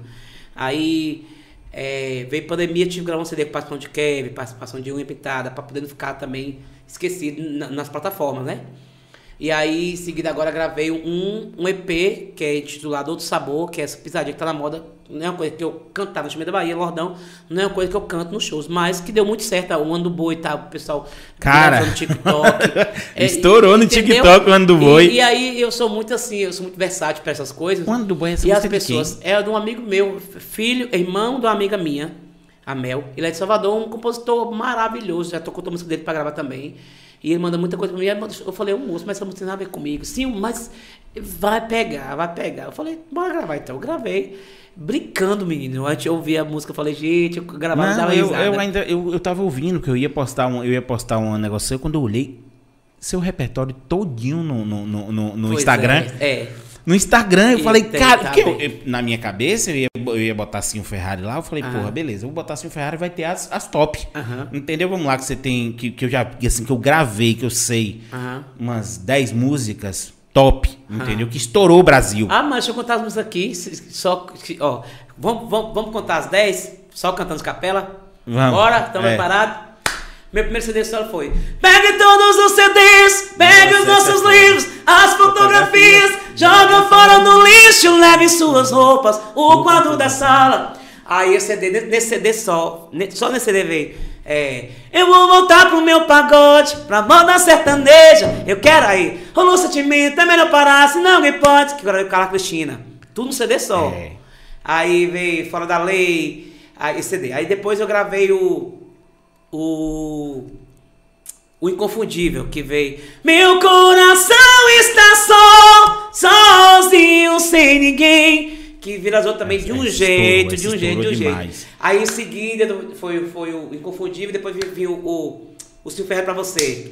Quantas vezes te beijei e você só me levou pra fazer amor. A cena, né? Que em seguida o Pablo gravou. Você gravou, você gravou. Não, não foi essa que você gravou o clipe, não. Foi... A cena gravou o clipe também. A, a cena, cena essa aí eu vi o clipe. A cena, Quarto Gelado. E aí, depois veio, depois dessa música, a cena veio o, o C D do... Sonho de amor, vem viver comigo, não acabou. Aí, em seguida, veio do Oi, o sonho do Top. Toda vez que vou... Que estourou muita música também dela. Essa, muito essa C D. Foi... Fui logo dizendo, oi, amor. Aí vem, deixa ela saber... que eu tô é com você. Esse C D todinho estourou. Todo, todo, todo, todo. Aí o quinto, depois veio o Quinto Elemento. Quinto Elemento? É, o Quinto Elemento que tem a música Falou Por Mim. Me beija na boca, me chama. dois mil e dezessete. Aí dois mil e dezoito gravei Na Batida do Seu Coração, que tem Quadro Gelado. Mas lembra aí do nosso beijo e o abraço, amajo aceso, quarto gelado. Nossos corações na sintonia só, debaixo do edredom. Caraca, aí, em dois mil e dezenove, massa. Gravei o, o Ao Vivo em São Paulo. Não, dois mil e dezenove, dois mil e dezenove é o, o Padrão S F. Volta pro seu ex, se eu soubesse que você não vale nada. Gravei com o Nath também. É, como é que ainda te amo, mamão? Você fez de brinquedo a nossa relação. Aí, em dois mil e vinte, gravei o C D Ao Vivo em São Paulo, que tem a música... É... Essa época de São Paulo foi que você foi... Qual foi a música que você tocou em Raul Gil? Raul Gil foi o Quinto Elemento, dois mil e dezessete, o C D de dois mil e dezessete. Demorou tanto e a eu música que tocou... De, eu lembro que cheguei em Raul Gil, pô, tocou, me conta eu, essa história aí, tocou pô. eu, Tairone Cigano, é, um bocado de artistas já... É, a Frank Aguiar, muitos artistas já estavam acostumados no programa. E eu fui a primeira vez que... Foi ó, o primeiro fala, programa Raul grande Gil, eu tinha fez. vontade de ir, que eu sempre me inscrevi a vida toda, me inscrevi a vida toda pra fazer calouros na época. Pra participar. E como é que surgiu esse convite? Você estava estourado então, com o Quinto Elemento e aí... Então, lá no São Paulo, quando eu fui focar a primeira vez, essa, quando eu fui para Raul Gil já foi a terceira, terceira vez em São Paulo. Então, eu fui para a quarta. A primeira vez que eu fui em São Paulo, a gente fez um trabalho muito bom. Na segunda vez, melhor ainda, então, tem uma rádio lá chamada Imprensa, que o povo é o tempo todo pedindo minhas músicas, que é uma das rádios mais estouradas de São Paulo. Pega São Paulo todo. Eu lembro, eu lembro de uma notícia de Rasta Chinela nessa, nessa rádio, quando estourou. Isso, foi... foi Exato, pronto, é. Foi isso. A Rádio Imprensa é a rádio para qualquer artista. E aí eles pegaram, eu fiz entrevista lá e a música tocando muito, eles falam, tocando muito, eles me falam por mim. E eu, quando a gente escuta, a gente Tem noção que a gente pensa que o pessoal exagera um pouquinho, né? Só que até então, com o São Paulo daquele tamanho, até então eu, eu tipo, eu, eu tava no show, no show eu sentia. Tinha muito baiano também, pessoal do Nordeste que é, é, do interior nosso aqui também, que é muito, invade São Paulo de um jeito, que, que quando tem um show, só dá a galera nossa lá. E aí eu falei, esse povo que pede minha mão na rádio, não tem condições não. Todas as músicas de todos os daqui. Só que naquela, na minha, naquela coisinha besta na cabeça. Voltei pra, pra cá, quando pensa que não, eu estava em, eu estava em casa, eu estava no velório de um amigo meu. Espero no corpo chegar em São Paulo. E aí eu recebi a ligação: sim, amanhã tu vai ter que ir pra São Paulo gravar Raul Gil. Eu falei, como é que é que eu vou gravar Raul Gil assim? Raul Gil. Aí eu falei, tipo, fiquei muito feliz porque eu sempre sonhei em gravar Raul Gil. Só que eu achei que eu ia gravar Raul Gil, achei que tinha sido Mas, show de calouros. Sim, Raul Gil. Eu Isso caía. Ligou. Não, pois é. Na hora, buf. Só que eu tava tão assim. Como assim? Eu, eu me preparo, eu tô muito preparado pra tudo, pra, pra qualquer coisa, sabe? Tipo, se fosse na época que eu não era muito conhecido, que eu não tinha essa carreira no Top Love, no Chamei da Bahia, que era só quando eu me escrevia, eu acho que eu desmaiava mesmo pra poder... Eu acostumava um susto, eu acho que eu morri do coração pra fazer show de calor. Só que eu tava sendo convidado pra ir como artista. Olha como meu Deus é bom. Eu sonhei a vida toda, a vida toda pra... É, em participar do programa sendo show de calor, pra ser julgado, né? E Deus preparou coisa melhor ainda. E aí, quando, quando o Bahia Arnaldo me ligou, não, a gente já, já aceitou tudo, já tá, já tá tudo certo pra você ir pro Raul Gil, é, como se faz loucura por mim. Você vai tal, tá, amanhã tem que estar tá no aeroporto, você quer dizer, o hotel vai pegar tudo, pessoal S B T pra gravar. Fui. Quando cheguei lá na, na emissora, eu achei que, tipo, eu, Zé Ninguém, assim, pro, e visto que eu tava lá, eu era ninguém, gente. Tanto estúdio, tanto, tanto sala de estúdio, tanto artista, tanto artista renomado lá. Vem Maria. E aí vai eu lá de Itambé, sudoeste da Bahia, lá da Rua do Garajão. Aí chego lá no... no... Aí eu emocionado. Aí agora eu pego, tem que tomar água. Ai, toma. Falar de minha história é, é, eu não choro nem tristeza não, é de alegria, porque quando eu lembro, eu tenho dia que eu passo, bato meu travesseiro ali, eu fico lembrando, meu Deus do céu, como o Senhor é maravilhoso, de onde o Senhor me tirou e onde o Senhor me, tem me colocado. Aí, quando eu cheguei no, no programa Raul Gil, aí não estava nervoso, não fiquei tenso, grato, né? Estava grato a Deus, porque eu estava ali, eu estava ali porque Deus me permitiu e era plano de Deus. Aí pronto, eu falei, meu Deus do céu, e minha preocupação, eu falei, Jesus, eu, eu sou o único artista que não é conhecido aqui. Na sua cabecinha, na cabeça, né? Na isso, sua cabecinha, isso, na porque cabeça, você tava estourado em São Paulo. Isso.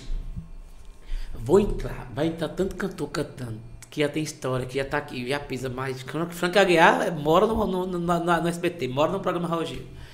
E aí, eu tô aqui, mas vou cantar, vou, ver, vou fazer, minha música já tá lá pra soltar, vou cantar e tá pronto. Menino, quando eu entrei, eu tenho um vídeo, eu até postei ontem, anteontem eu postei essa parte que a Raul Gil fala.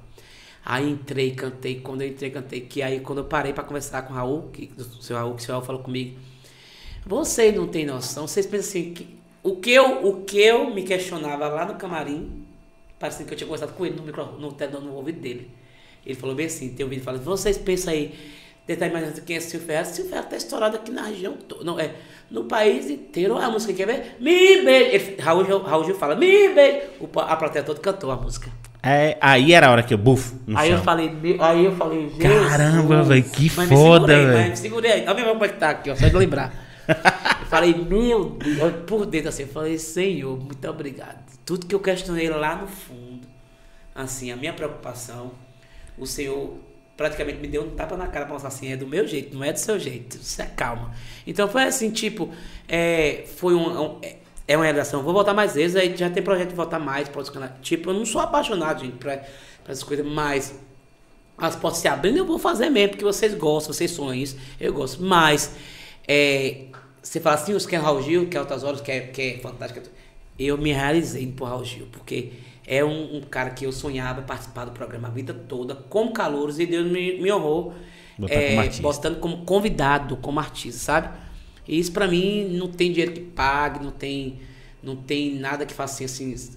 Se me perguntar assim, você faria, passaria tudo, você passaria de novo pra poder chegar nesse momento que você esteve lá, eu falei, passaria tudo de novo. E a emoção de você estar na frente daquele auditório? Porque, menino, é, é... porque não é o auditório. Na, na cabeça é o seguinte, é o Brasil. Raul Gil, é, Raul Gil, é. São pessoas Raul Gil dava pau na Globo de, de, de, de, de audiência, é, isso, é. Entendeu? E no e... dia deu uma audiência muito grande, foi tanto que eles repetiram.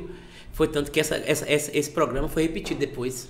Teve reprise. E aí, na sua cabeça, porque era playback, né? Isso, playback. Mas eu cantei capela ao vivo. Ele pediu pra cantar. Ele perguntou se essa voz sua é de verdade mesmo. Ele perguntou, né? Que se eu também cantou na época, se eu cantar agudo pra, pra caramba lá em cima, né? E aí tinha os jurados que depois ia ter o programa de calouros. Eles perguntaram. Eu perguntava assim, esse cara canta assim mesmo, essa voz assim mesmo. E aí, aí você largou uma capelona. Aí eu cantei, me beija na boca. Aí foi, meu só. Ele pegou e falou, sua história é igual a de Luan Santana. Falou comigo, né? Luan Santana veio aqui a primeira vez, ninguém dava nada, não sei o que, não sei o que, não sei o que, não sei o que lá.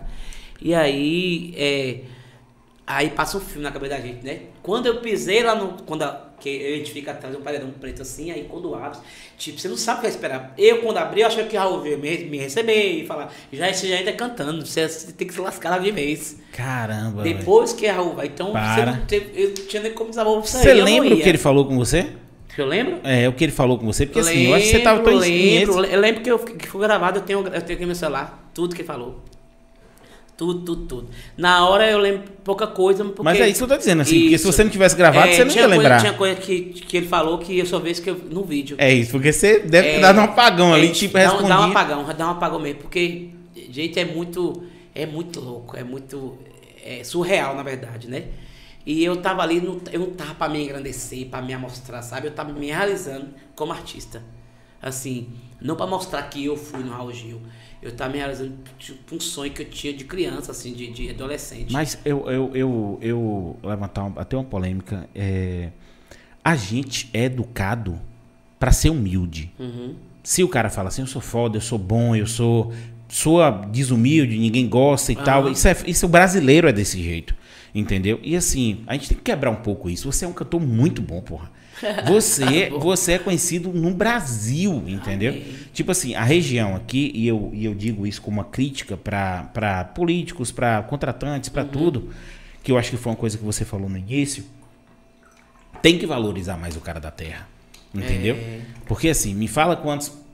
Ah, beleza, você falou que não queria se engrandecer, mas porra, é Raul Gil. Entendeu? Fala pra mim, quantos cantores daqui foi pra Raul Gil? Quantos cantores... Vamos, vamos pegar o seguinte, quantos cantores do, do... Vamos pegar a região. Quantos cantores de Itabuna foi pra Raul Gil? É, e, e engraçado que muitos ainda vão, assim, tipo, não só Raul Gil, outros, mas ainda nega de onde é, às vezes, sabia? Quantos da Bahia foi pra Raul Gil? Ah, eu sou de fulano de tal, mas moro, sou, eu sou... Eu sou de fulano de tal, mas tô morando em tal lugar, sabe? Ou então, tô indo em lugar, mas eu sou de fulano de outro lugar, sabe? Não... Não fala com amor, com a gratidão que tem que ter. Porque, gente, quero, não é falar não, Itabuna é foda. Cara, eu digo... Itabuna musicalmente é respeitado. Não sei de outras áreas, mas é respeitado musicalmente porque as coisas saem todas aqui. Cara, eu ainda, eu ainda alongo um pouquinho. O sul da Bahia, sul esse, da Bahia esse pedacinho é aqui. É tanto assim que quando a gente implementou o projeto o Axé Produções com, com o podcast... E eu fiz uma relação dessas pessoas, eu falei, cara, a gente tá no lugar certo. A gente tá no lugar certo.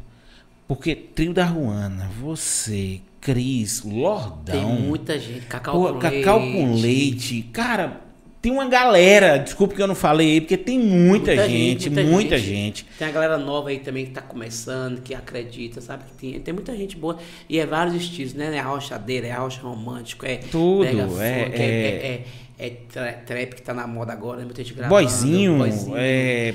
Cal Oliveira. Cal Oliveira, é... pô, tem um agora. É, é, como é o nome dele, Otávio? Gente fina, o menino tem uma voz que. que... Pronto, a voz, a voz dele se equipara na sua na questão do, do tom. Quem é? É. Porra, teve aqui com a gente, ó, que gafe a minha agora, velho. É daqui de Itabuna? Daqui de Itabuna. É... Falei, Otávio. A gente teve Dave Nascimento também no The Voice, né? É... Gente, eu tenho, eu tenho que lembrar. Entra aí no... no, no Felipe? No, no, não, pô, pera aí, velho. Oxe, você é doido? Eu vou esquecer desse cara nada. Desculpa, velho. Me... Hum? Não, foi Carla Oliveira, não. Carla Oliveira, não. Pera aí que eu vou lhe dizer. A voz do bicho é desgraçada. Pera aí que eu lhe diga agora. Aqui, ó. É... Iago Magalhães. Iago Magalhães. Iago Magalhães. Eu já, eu já, eu já, já ouvi... Observe, é, é, que, que, tá começando que, é, é, que, menino... que o William Forlan. Ah, tá, já William e, o William teve, me convidou pra gravar um C D com ele, só que aí sumiu, mandou mensagem pra mim e sumiu pra gravar uma participação no C D. Iago, sumiu por quê, meu querido? Fala com o senhor aqui. Oxi, pra gravar. Não, não foi ele, foi, foi Forlan que me procurou. Cara, Ele, ele eu não ouvi, tem... eu lembro, não. eu ouvi, mas não tô lembrado muito do time dele não, mas, mas disse que é muito bom mesmo. Não, ele tem um timbre. Ele... Minha cadeira, minha cadeira tá descendo que eu tô gordinho. Ela ele tem, nessa cadeira deu piti hoje, que essa cadeira nunca teve problema. Não tá aguentando a pressão. Ah, é, tá aguentando a pressão de cima cantando. E Iago Magalhães, o timbre dele é muito bom, cara. Assim... Pois é, e tem muita gente boa aqui, muita gente boa, tipo, desconhecida, muita gente que precisa de oportunidade. Não é oportunidade de ninguém investir dinheiro, não é oportunidade de aparecer, sabe, de mostrar o talento, porque isso aqui, esse podcast aqui, é uma porta, a internet hoje é uma porta para muitas artistas, pra, pra, sabe, para mostrar o trabalho. Então, é, não é, pra, é ajuda, não é dinheiro, é de, de, de, de, tipo, é uma oportunidade, né? De estar num programa, na rádio, de estar numa participação. Eu não tenho pro, pro, é, problema nenhum de um artista que estiver começando a falar assim, você vai cantar que tal cidade, assim, eu tô aqui, tem como, tem como eu cantar a música com você. Eu nunca disse nunca, disse nunca. Nunca e é interessante nunca. Isso, sim, eu digo pra você assim. E olha que, que a vida é... toda eu recebi, não. Fiz teste pra entrar em Veracruz, recebi não. E era, e Veracruz, que... nossa senhora, e, você foi buscar num baú, você fez Veracruz, teste. Que, e quem era o diretor musical na época era Sandro Lima, que tocou comigo no Top Love cinco anos, que é meu maestro hoje. É brincadeira e não dá muita Deus volta. É assim. Muito bom, não Deus dá é muito volta. bom, Deus é muito bom. Então assim, uma oportunidade boa que você falou pelo seguinte, porque às vezes a pessoa fica com vergonha de falar, é. pô, assim, o Ferrari é um cara renomado, assim, o Ferrari é um cara que tem... Isso, mas eu sou e muito tem, acessível. E tem medo isso. de chegar, tem, tem, entendeu? Tem que receber mensagem assim. E eu sou muito acessível, não tem esse negócio de, ah, quer falar com você, ah, fala com o meu produtor. Claro que tem coisa que é produtor resolve, mas tem coisa que você precisa passar pro produtor resolver. Entender que você mesmo resolve. Ah, com o negócio de pi, eu resolvo, sabe? Você me procurou, eu tipo, podia passar pra Júnior, ah, resolva com o Júnior. Entendeu? Tem gente que nem precisa mais passar. Não, fui na fonte aqui, ó, quem me deu a fonte aqui, ó, deixa eu ler aqui. É, é, não, foi o Charlie.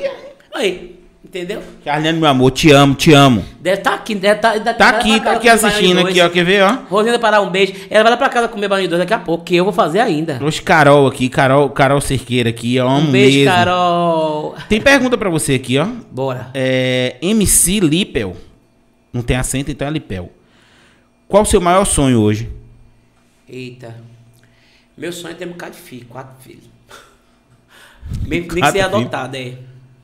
Quando eu fui para Salvador, antes de ir para Salvador, eu tava indo com minha mãe, a gente foi no orfanato aqui, já tava tudo certinho para pegar a menina. Mas linda, só que aí eu fui para Salvador, aí Salvador ia ser mais difícil para mim ter, ter cuidado aqui, minha, minha mãe tá comigo e tudo, dá muita assistência, é apaixonada por criança também. E aí, não deu, mas aí esse ano passado agora, e esse ano tá, tá de novo aquela, aquele sonho, sabe, de ter... Que, é, uma nenenzinha para me cuidar, sabe, do, um casal, ou, ou, ou duas meninas, ou dois meninos, mas eu quero. Uns quatro, dois primeiro, depois quando crescer eu pego mais dois. Tem, tem muito afilhado, né? Afilhado tem demais. Tem Florinha, que é. Que é tem, faz dois anos agora em setembro. Beijo, Florinha. Flora. E tem os, os, os enteados, né? É Breno, tem um que vai nascer agora, é Enzo. Enzo não, é. Oh meu Deus, é. Ah, esqueci o nome, que o nome todo dia muda o nome do menino. Vai nascer agora em setembro também. Mas filho, filho é o meu, meu maior sonho. Tem mais pergunta? Tem, tem aqui, quer ver? Porra, tem uma galera aqui, velho. Deixa eu falar o nome dessa galera pra dar uma moral, ó. É, Laiana, sim, eu sou sua fã. Um beijo, Lai. Carlos Fernando, que Beijão. Relato bacana. Aí, Glice Santos, ó quem tá aqui. Ei, um, um cheiro, viu? É Gil. Sim, você é muito top. Oh, meu Deus. Amo. Mais ou menos, cara, você é muito bem recebido, ó. Isso é bom demais. Minha mãe, mãe, um beijo. Te amo. Botou aqui, boa noite, meu filho.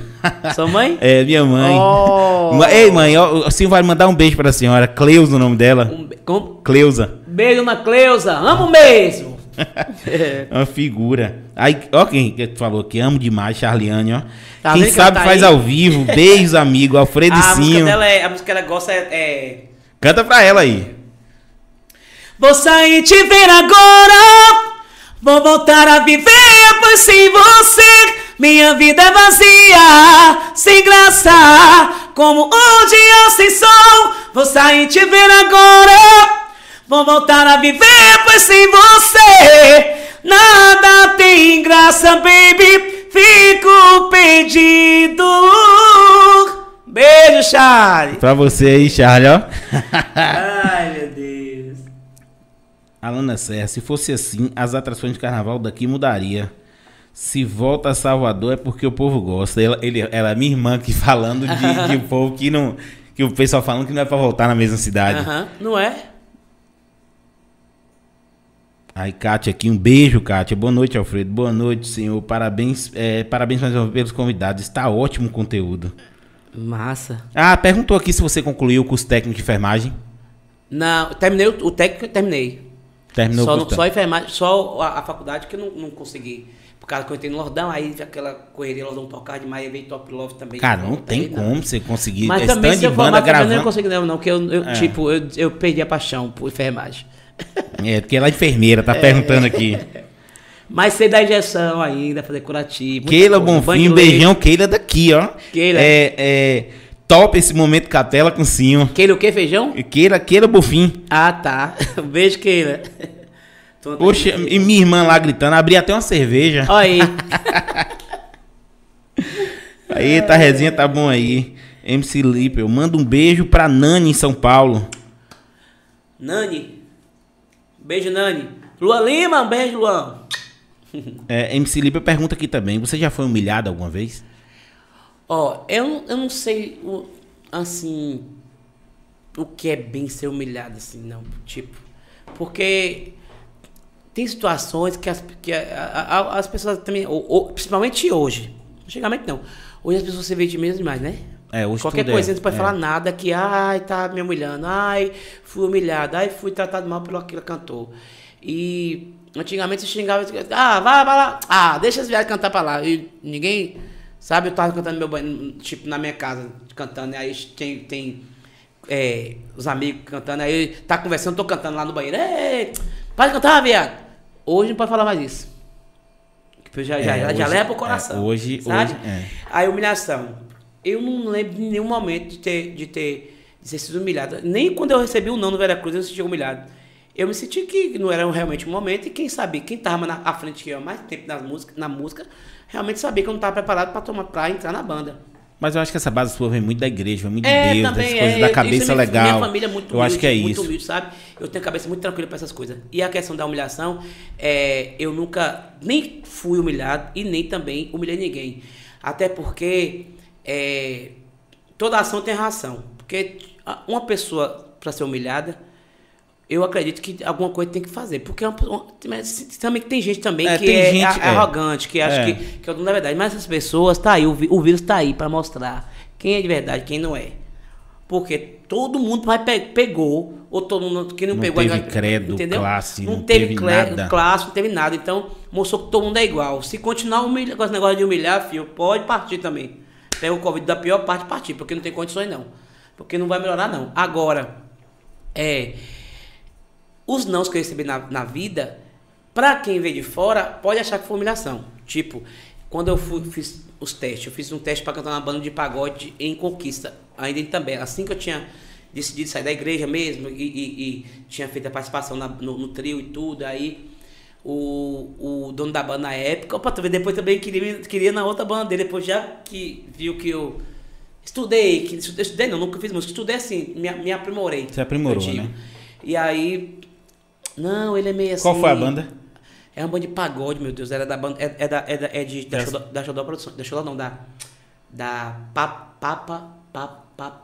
Que papa, tinha é. Central do Samba, é... Porra, as bandas de pagode de Conquista... É de Conquista. É porque... É porque na, não. É porque eu... Minha... minha... Era, era de... Da, daquela banda... Era de, de, de Elvis. De que Elvis? Que tinha Xodó... Que tinha Forró Mais Eu... Tinha Forró Mais... Lembra? É, forró, forró Mais Eu. E tinha a banda de pagode. Que tocava muito um cavalo Me Conquista. E aí eu fiz, não, não, ele é meio assim, achei ele meio molinho, meio viadinho, sabe? Tipo, o povo hoje ia falar que era humilhação, mas não foi humilhação.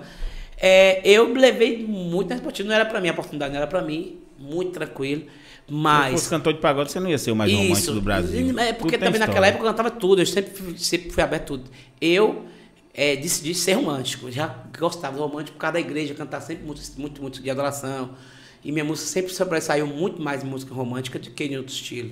Embora eu cantava outro estilo bem assim, tranquilo, porque, tipo, banda baile a gente aprende tudo. Mas é isso. Eu cantava assim, go- pagode, é porque você, part- você participou de muita banda baile. Essa isso. potência vocal que você tem, você adquiriu ou você abriu o verbo lá na, na, não, na, no show de calouro da, da não, escola já? Não, não, adquiri. Quando, é tanto quando eu entrei no Chamei da Bahia, entre dois mil, em dois mil e um na, na guerra do Iraque. No, no, lembro que no, foi bem no dia que começou a atacar as suas gêmeas. Rapaz, eu vou lhe falar uma coisa. Bom de data não é ninguém não. Dia onze de setembro de dois mil e um.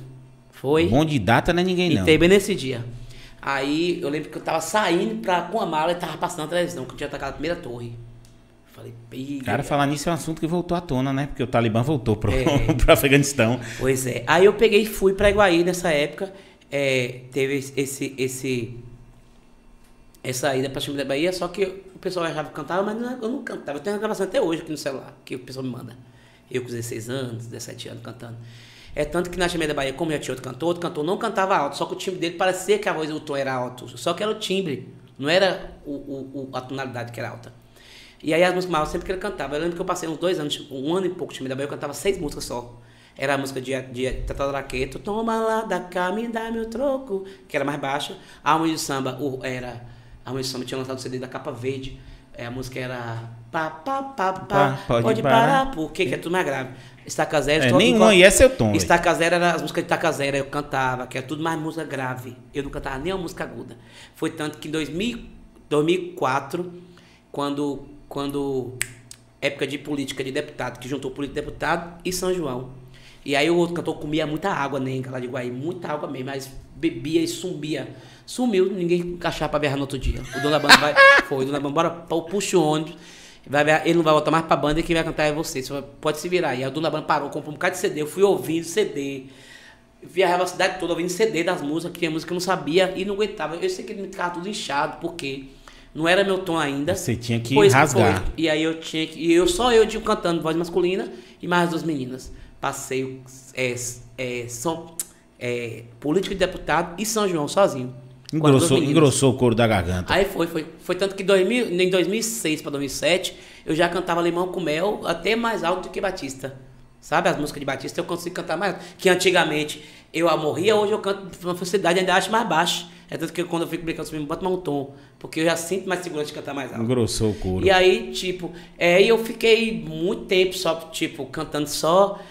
Pra eu ver música de Avião de Forró, só ia querer cantar as músicas de tipo. Teve Chamei da Bahia uma época que Cris estava na banda, Cris passou vestibular, ia fazer vestibular para enfermagem e Cris ficou umas duas semanas sem viajar. Não colocou cantora nenhuma. Eu cantava as músicas de Avião de Forró todinha, de Solange, as, as, as mais de mulher. O tom é alto demais. Saulo é. cantava as partes de, de, de, de Xande e eu tinha que fazer a parte de Cris. E aí eu vou abrindo, abrindo, abrindo, abrindo, hoje, e até hoje é assim. Caramba. E eu sinto que quando eu tô, não tá confortável lá embaixo, eu peço ele pra aumentar. Aí tem gente que pensa assim, ele não vai não, não vai não, não vai não. Mas aí a gente acostumou. É, é um, é um, mas aí, é um, mas aí é também um músico, os músicos, né, que você carrega contigo já sabe como é que funciona, é, já isso, joga no tom. É isso. Porque assim, aí, falando da questão da qualidade que você emprega, porque se sim o Ferrari vai tocar, e aí eu não tô puxando saco nem fazendo nada disso não, porque eu, eu acompanhei sua história durante uhum. um tempo. Não tô, tô, tô me aprofundando agora com você contando, contando, mas assim, a sua história de banda eu acompanhei. Mas, e aí foi aquilo que eu lhe falei, que você não, às vezes não, não, não se toca do, da potência que você é como, como artista. Por quê? Onde Sim Ferrari vai tocar, eu sei que a banda vai ser boa. Eu sei que vai ter uma harmonia legal. Eu sei que vai ter um sax foda. Isso. Entendeu? Eu Fazendo um solo top é. de vez e em é quando. Bom você chegar, entendeu? Aqui, eu vou gravar aqui, saber que o material é gostoso de ouvir. Eu sei que todo mundo vai me ouvir legal, que a imagem tá legal. É muito bom você chegar no ensaio e saber. Você olhar para os músicos, os músicos saber, saber o que tá fazendo, ter a segurança em você, você ter a segurança neles também. É muito importante isso. Eu chego no show para fazer show, para ensaiar para os meninos, os meninos falam comigo, sim, esse tom mesmo aí, não precisa nem abaixar, já sabe quando é, esse tom, esse tom mesmo. Aí quando eu mandar alguém, sim, esse tom não é seu não, e mandar para você, para você cantar, mas vai ter que aumentar uns dois tons. Às vezes tira a música, vamos tocando demais, tá tocando, né? Eu sempre coloco uma, duas, duas ou três nacionais, tá tocando demais. Aí quando já tá no meu tom bom, eles falam assim, não precisa nem aumentar a idade, não, dá pra ser legal. Quando não chega, já fala assim, vai ser, vai ser é, dócil maior aí, porque não, sem nem eu passar, é. ele já sabe, sabe? Se maior, é. não vai tocar João Gomes não, com aquela voz. Pois é, como. E aí, depois, eu, e outra coisa também que tem, que eu, essa semana mesmo, eu até passei por isso, eu tenho mania de chegar nas cidades, tipo, vou fazer participação com alguma banda, e não vai pra minha banda, e aí as pessoas falam assim, ô Sinho, a gente tirou aquela música sua, mas a gente bateu o tom, né? Porque às vezes você, você, você gravou e não canta no tom. Falei, não. A galera acha que é, vai foi, gravar. Foi, até aqui me assistindo. Porque não, falei, eu falei, foi eu, na dedada, falei, foi na dedada no, no, na falei, mesa. Eu não, eu, não vou, eu não vou brigar com vocês, eu vou falar com vocês, porque eu sei que acontece isso, que muita artista pra mim faz isso, pra gravar os tons. Ah, os tons lá em cima, mas nos shows ele abaixa os tons de algumas músicas. E eu, eu gravo tudo, não é me gravar não, eu gravo tudo do um jeito dia. que eu gravei, eu canto nos shows. Eu tenho uma coisa que eu não gosto de fazer muito, que minha mãe pergunta, desde boa, minha mãe não gosta que eu converse em cima das músicas. Ela fica, me, me, ficava sempre falando, não, não precisa começar acima da música, o pessoal quer ouvir a letra da música, você não precisa começar acima da música. E não precisa parar de conversar muito, você tem que cantar. Aí por isso que eu, o pessoal fala assim, você grava, você vai gravar essas músicas tudo no tom, o tempo todo, sem nem parar pra conversar, eu, eu, porque já acostumei assim. E outra, faz três, quatro shows, teve, teve um, um São João que eu fiz nove shows em quatro dias. Nunca parou a voz? E nunca, nunca teve show, fala assim, não vai ter show porque senão não parou de cantar. Você tá sem voz. Mas sabe? Não faz nada? Uma maçãzinha? Um não, gargarejo? Maçã eu comia não... quando era criança. O pessoal falava que era pra cantar. Quando eu descobri que era pra cantar, eu começava a comer. Hoje tem um pavor de maçã. Porque comia muito. O pessoal falava que afinava. Que é bom pra, pra, pra, pra garganta. Tem essa história. Que nada. Aí peguei. Hoje me comendo dá um pigarro. Agora, o meu cuidado que eu tenho, eu tenho um problema muito sério com a água. Eu tomo muita pouca água. E já, já, já é um, um, um, um perigo. Mas eu durmo bem. Eu durmo muito. O, o pavor é dormir. Eu durmo muito. Eu sou uma pessoa, tipo, tô na pandemia, mas eu não tava sem poder fazer show. Eu não fiquei um momento sem cantar. Lá em casa, eu quem acompanha suas histórias vê, filho. Eu encaixava de som. Charliane mesmo lá, o pau quebrando, vocês cantando. Eu cantando, eu tô do nada, eu começo a cantar do nada, gritando, tá, sabe por quê? Porque isso aqui é um músico, você parar. É, se parar, é ele atrofia. Ele parou, é. Atrofia, exatamente então, isso. Então, é, eu sou muito assim, não, não, assim, tenho cuidado, não tenho. Já fui fono duas vezes, fui no fono uma vez, lá em Salvador, que eu passei, eu tive um contrato com a Salvador Produções, que é cuidar de Parangolé, Los Santana, na época, de seis anos. Só quando começou dois anos eu pedi pra sair, porque eu vi que não tava, não tava rolando, sabe? Que a Salvador Produções nasceu pra Los Santana, nada, e Parangolé. E olha lá, Parangolé. Mas Los Santana é pra eles. O resto é festa, Salvador fecha, é muque-festa, essas coisas, é pra eles. E aí, me colocaram no fono. Eu falei, não, Marcelo, não precisa, não, pra que se for gastar dinheiro nesse fono à toa? Porque eu, eu sabia, tipo... Eu sei, fala, eu sou, eu sou cantor raiz, rapaz, é negócio isso, de fono. Tipo, eu sou, eu sou de chegar num lugar, não pra me gabar, Deus sabe disso. Você tem um microfone fuleirinho lá, só tá saindo o som e eu consigo tirar minha voz, mesmo o som ruim. Sabe, não precisa muita coisa pra poder negociar. E aí, eu sabia do meu limite, eu sabia, tipo, eu sei o dia que eu posso cantar na tora, e eu sei o dia que eu tô com um pigarrinho que eu preciso fazer isso aqui. Hum, aquecimento vocal, né? Três minutinhos, eu fiz isso aqui, pode me dar se você quiser. Agora eu cheguei aqui sem nem, sem nem fazer. Mas tanto conversar já tá aquecida. Eu posso cantar... A música mais alta que eu tenho no show é... Em outras bocas que eu beijei, e o teu sabor não encontrei, desisto... Tá tudo limpinho. É. Entendeu? Eu me rendo. E aí... É, ele pegou... Fui pro fono lá. O Marco Fono. Que todo mundo... Maran Antunes, Vina Calmon... É, que tem é, que ir todo, pro fono. Léo Santana. É. Todo mundo vai. Chegou lá e aí ele... Bora, tudo bom, senhor, tudo bom. E eu, todo time, né? Porque o cara canta pra caramba. Eu, ele é gospel, canta muito, qualquer tom, canta americano. E aí, sim, você que sabe inglês, eu falei, não sei não. Mas se eu te ensinar uma coisa que tu faz, eu falei, se a frase não for muito grande, eu decoro. Aí tá bom. Você conhece lá, lá, lá Celine Dion? Eu falei, sei. Afe Maria, rasgou a veia. Ele pegou e colocou. Tum. Celine Dion rasgou a veia. Ele, all by myself. Falei. É pra falar isso aí, ele, isso aí eu sei fazer, que eu já gosto dessa música, ele tá bom. Você faz nesse tom aqui? Eu falei, faço. Mas eu faço em outro ainda. Você bota mais um aí, aí ele colocou. É sério, sério, aí foi. Só pra rasgar. Não, porque realmente não tá bom pro meu tom. É. Aí, olha a diferença do meu voz pra mim. O que vai brilhar mais? Esse que eu cantei. All by myself. Eu não vejo brilho. Tá legal, pra quem não conhece. É. Mas aí eu vou aumentar o tom. All by myself. Arrepia, não é melhor? Mais, é.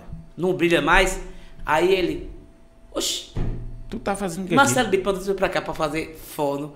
E tu tá querendo me dar aula? Eu falei, não, mas você mandou fazer. Eu falei que esse tom não tava bom pra mim, que eu não entendo de tom pra tocar. Mas eu sei qual é o tom que fica gostoso pra mim, que eu sei que minha voz vai saber sair. Que e fica aí, confortável você, também. Ah, aí ele falou, eu percebi uma coisa assim, você tem voz de cabeça. Voz de cabeça, só quem tem voz de cabeça é quem faz aula de canto. Lá nos Estados Unidos, ou então numa escola muito boa aqui no Brasil. E você tem noção disso? Eu falei, o que é voz de cabeça? Aí foi me explicar o que é voz de cabeça, né? Tipo, eu vou falar amanhã. Na goela. Amanhã! Na goela, né? Se eu falar isso aqui muito tempo, assim, na goela, eu vou ficar rouco, porque tá na garganta, na tora. Hum. Agora de cabeça. amanhã não vai me cansar, né? Aí ele foi fazendo essa coisa, tinha esse bate-bola comigo, ele percebeu que eu já fazia tudo que o fundo passava pro cara fazer. Mas não, aí, não tinha o nome, é só o nome da, do negócio que não você sabia. Vê, é, só não tinha o nome, o nome, o nome como é que fala, da teoria, da teoria. É, tá? eu, eu... A prática fazer tudo. Aí ele, não, você precisa fazer muita coisa não, se você faz, faz, faz de boa, não, nem vai gastar seu dinheiro. Eu falei, foi a última vez que eu fui de fono, mas nunca fui de fono. Uma vez na vida. Nunca fui. É, negócio é dom. E aí eu vi, é, é, é Deus dom. Mesmo, porque, tipo... É dom. É, tem pessoas que nasceu pra cantar, que tem um dom, e tem pessoas que aprendem a cantar. Quem aprende a cantar realmente tem que estar em fone, fono, tem que fazer aula de canto. Não que quem sabe cantar queira professor mais para aprender mais coisa americanizada, mais soul, essas coisas que realmente aprender se, se quiser também. Porque você mandar cantar uma música americana pegada oito de eu sei cantar, eu sei colocar aquela voz. Mas não é que eu aprendi numa aula de canto, sabe? Então é sou, nada contra quem fala de canto. Agora existem pessoas que nasceu para cantar e pessoas que aprendeu a cantar. Mas você percebe a diferença. Percebe a diferença. Entendeu? É muito perceptível. Você percebe, é, é isso que eu estou lhe falando. Você percebe um, um, um, é. um, uma pessoa que... Primeiro que a pessoa que é dom, ela estoura, ela estoura do nada. Isso, uma ela... pessoa, uma pessoa, isso, a pessoa, a pessoa, duas pessoas, se citar pessoas, não para criar polêmica, viu, minha gente? Só citar mesmo que é verídico. Pessoas que nasceram para cantar e pessoas que aprenderam a cantar. Sandy, Sandy nasceu para cantar. Vanessa Camargo aprendeu a cantar. Não é à toa que gerou várias entendeu? Polêmicas com ela, né, filho? Já pegaram ela, já pegaram ela fazendo playback, já pegaram ela fazendo playback em show. Bota fazer uma capela. Merda. Vai fazer uma capela, vai fazer uma capela, mas vai fazer uma capela do que ela aprendeu. Não vai fazer uma capela natural que vai te emocionar. Que quem canta da alma te emociona. É isso. Com instrumento, sem instrumento. A pele arrepia, entendeu? Não tem jeito. E é isso. Entendeu? Você vê uma, uma, uma Adele da vida, abre a voz, o pau quebra, você fala, meu Deus do céu, que é isso, velho? Entendeu? Nasceu, Sandy mesmo, Sandy, porra, Sandy cantando. Eu te me confundi. Viu? É. Ela, ela, deixa eu ver se tem mais pergunta pra você aqui. Ai, ai. O que você mais aprendeu nessa, nessa pandemia? E mandando um, um... Pedindo pra você mandar um beijo pro Pedro Jerônimo. Eita, Pedro Jerônimo é meu vizinho, eu, eu, eu moro perto do Pedro Jerônimo. É. Ó, gente, eu, eu comentei com o Cris meu esses dias, ela tomou um susto, você tá doido comigo, você tá doido, você tá maluco, falou bem assim comigo, então vai que eu tenho assistido, ela vai lembrar disso. Cris, aquele beijo, falei, apaixonado por Cris. Tava Cris tá no meu quarto sentado, eu falei, só que vocês acreditam que, ó, não que eu queira sobreviver isso, claro, é uma situação que eu vivi e que eu tô falando de pureza de alma, eu vivi melhor na pandemia de que antes da pandemia. O que eu aprendi na pandemia, tem muita coisa que eu não fazia. É, mas você sem fala o que, que, por exemplo, que Hã? Você fala que foi melhor na pandemia? Ó, oh, eu vou chegar aí. É, eu, eu digo mais em, em questão de, de... Eu viajando, com shows, fazendo tudo trabalho normal, tinha coisa que eu via, que estava ao meu redor, que acontecia, que por estar nessa correria, eu não parava pra falar, ó, oh, isso aqui tem que sair daqui, tem que ir pra ali. Isso aqui eu não devo fazer mais. Isso aqui não quero mais perto de mim. Esse povo aqui não quer mais perto de mim, sabe? Não tá me fazendo bem, não tá somando. Uma autorreflexão de isso, tudo que tá acontecendo. Isso.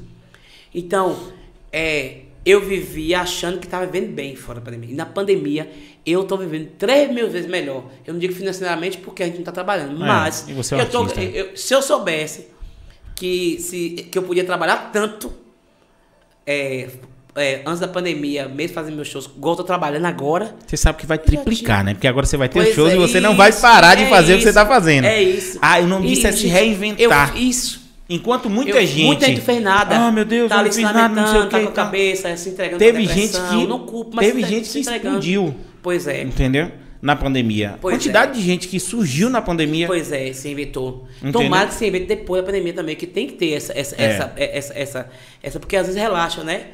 E tipo, e aí eu, eu falei, meu Deus, tudo que eu fiz na pandemia, eu não fiz, não faz, essas coisas que eu fiz na pandemia, não só de trabalho, eu não fazia quando eu estava na pandemia, sabe?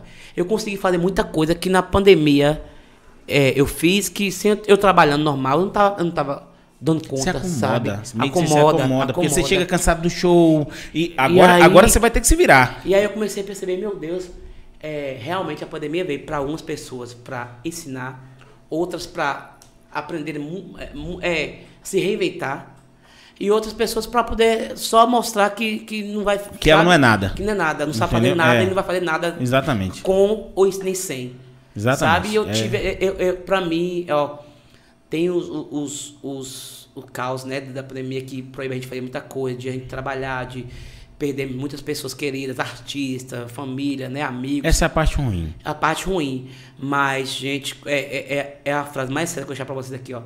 Todo lado ruim tem seu lado bom, e todo lado bom tem seu lado ruim. Olha o copo sempre meio cheio, né? Que a gente não fala, é? sempre tem, tem um lado bom então das coisas. Então é, é, é saber agradecer, agradecer. Eu, essa semana eu tive uma experiência muito grande com Deus, foi semana passada, quarta-feira. Eu vou, é uma coisa particular minha que eu vou falar aqui, muito particular minha mesmo. Polêmica. Não está nomes. Não, não é polêmica não, é, é porque envolve pessoas. Eu mais... errei a palavra, não é nem polêmica, não. É, é tipo assim, é, é, é, como é que é com o negócio, quando, quando o negócio é inédito. Isso, aí eu peguei, é, eu recebi uma revelação de um, de, de um advogado meu, aí sim, rolou isso, isso, aquilo, aqui, aqui, assim, vai ser assim, assim, assim agora. Tipo, era uma coisa que eu não, não concordava, não estava esperando e também tinha certeza que não tinha como ser daquele jeito, porque tava tudo errado. E aí eu, eu nunca questionei Deus, sabe? Eu sempre adorei, sempre, mesmo na sofrência, sempre adorei Deus, mas... Esse dia eu, eu acho que Deus falou assim, ó, ele nunca me questionou, mas hoje ele vai me questionar e eu vou mostrar que eu sou Deus. Aí eu tava em casa e, e sufoquei uma e pouca da tarde. Eu tava em Onápolis, no, no quarto, sozinho no hotel. No hotel na casa do amigo meu, de Henrique Pinheiro. E aí recebi a mensagem, aí eu, eu sentado falei, meu Deus, não tem condição não. Ou eu tô servindo o Deus errado, bem assim, eu juro pra você que eu falo desse jeito. Ou eu tô servindo o Deus errado, ou minha fé é muito pouca, ou eu sou uma pessoa muito ruim, que não tem condição não, porque uma situação dessa aqui, sobrar pra mim desse jeito, só pra mim, que eu não tenho nada a ver, Senhor.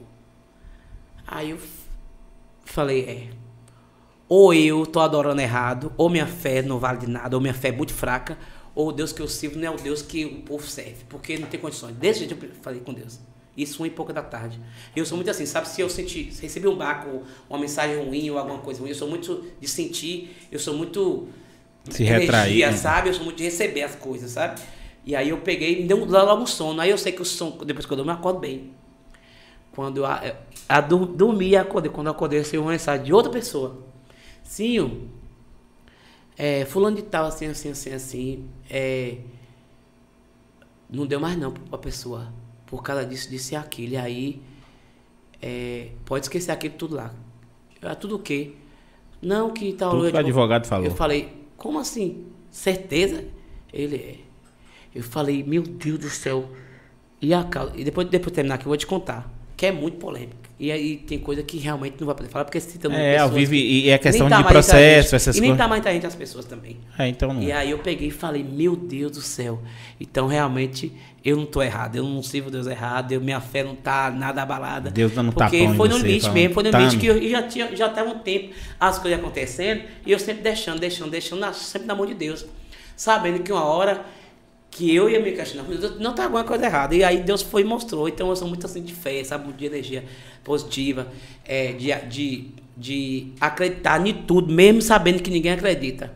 Isso é muito importante para tudo na vida, para qualquer trabalho, para qualquer, qualquer dom, para tudo. Pra tudo. Pra tudo. Você tem que acreditar, independente. Se não vai fazer mal para ninguém, filho, você, ruim também não vai ser, né? É, para tudo. E assim, quando você tem uma, uma base familiar muito boa... Entendeu? Não é qualquer coisa ah, que te abala. Ah, eu tenho uma família maravilhosa, uma avó maravilhosa, uma tia maravilhosa. Manda um mãe, beijo pra todo mundo irmãos. Aí. Sim, são quantos irmãos? Gabriel, ei, são... Vamos deixar Gabriel K gravado aqui já, viu? Gabriel K, pra você trazer pra aqui, você vai adorar. Oxe, já... A já, história já... de Gabriel é linda. Gabriel começou a tocar violão, aí entrou na igreja, não quis tocar mais na igreja, aí começou a fazer o donto, não quis fazer o donto. Aí Kevin Jones me errava muito comigo. Kevin Jones, muito meu amigo, desde eu muito estourar, com o Mano Salvador. Aí Kevin passou o final de semana comigo, foi dois viajando direto comigo, cantando shows comigo, dando um CDzinho dele. E aí ficava lá em casa, do Gabriel, e colocou na cabeça de Gabriel, e Gabriel tocava pra ele, quer cantar. E Gabriel tocava e Kevin cantava.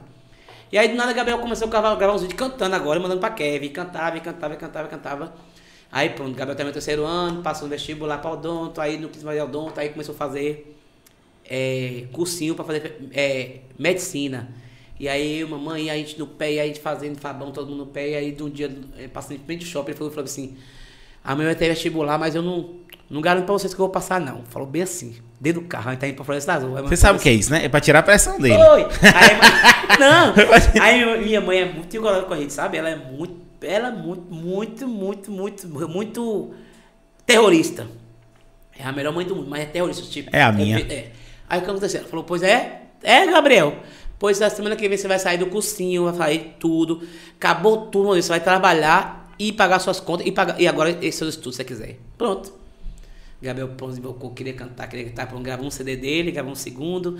Aí agora tá, já cuida da renda sozinha. Começou a trabalhar comigo no escritório. Ele ainda trabalha, cuida das minhas coisas de contrato. Ele que manda tudo, foto para contratante, para cartaz, para essas coisas, tudo. Eu organizo minha vida todinha.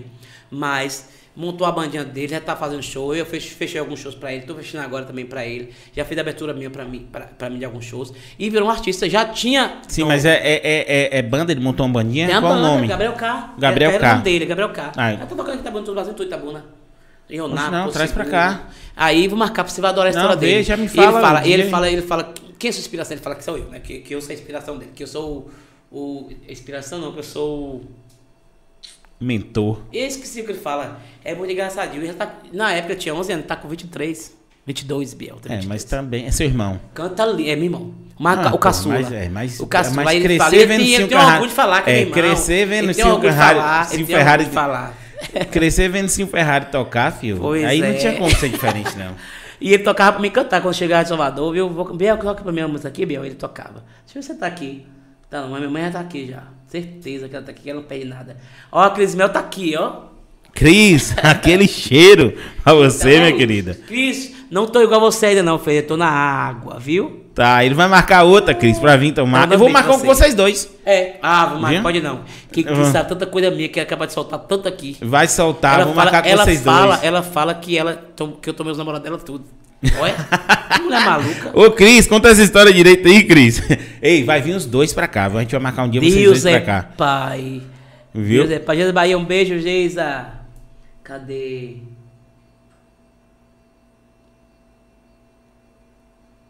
É isso, minha gente. Mande cara, mais. M C Lipel tá perguntando um bocado de coisa aqui. Tem pode coisa perguntar, que eu não vou perguntar, não, viu, querido? Pode perguntar. Porque tem coisa que... Ele perguntou aqui mesmo. Qual foi seu maior arrependimento na vida? Teve algum? Teve. Meu arrependimento é não ter casado no primeiro namoro. Só. Oxe, mas e aí? Ia fazer esse tanto de música apaixonada assim? Olá, Cris, ele gosta de pegar meus boys. Ô, Cris, tu fala isso pra você, pra você que é verdade, mulher. É, vamos, vou marcar ela, com vocês dois, Cris. Você que ela tira isso da cabeça. De onde ela tira isso, velho? Vou marcar com os dois. Então, na verdade, eu, arrependi, eu não arrependo nada não, assim, muita coisa. Tudo que eu faço, eu, eu faço muito bem, bem pensado, assim... Sem medo de errar. Eu não me arrependi de ter saído de Chamei da Bahia, não me arrependi de ter saído de Top Love, não me arrependi de ter saído de Lordão, sabe? Que foi tudo no tempo. É tanto que, como eu falei, eu sempre deixei tudo no tempo, sabe? Certinho. Eu fiquei o tempo que tinha que ficar, sair na hora que tinha que sair. Então, isso é muito bom quando a gente tem essa concepção pra vida, porque você não, não erra muito. Não erra muito e não vai ficar falando, ah, por que eu não fiz aquilo no passado, sabe? Eu tinha muita proposta, muita proposta boa de bandas e mais bandas. Bandas que eu sonhava ter ido, mas eu não, não, não me arrependi de não ter ido. É, foi o que você falou. E eu, eu, eu, eu, eu peguei muito essa linha sua, porque tem gente, por exemplo, que eu via muito, por exemplo, Cacau com Leite fazendo. Entendeu? Cacau com Leite tinha aquela banda que era muito gostosa de dançar, aquele uhum. forró, Cacau com Leite, forró da Bahia. E o show não era tão caro, mas ele tocava muito. muito. E aí a galera que estourava...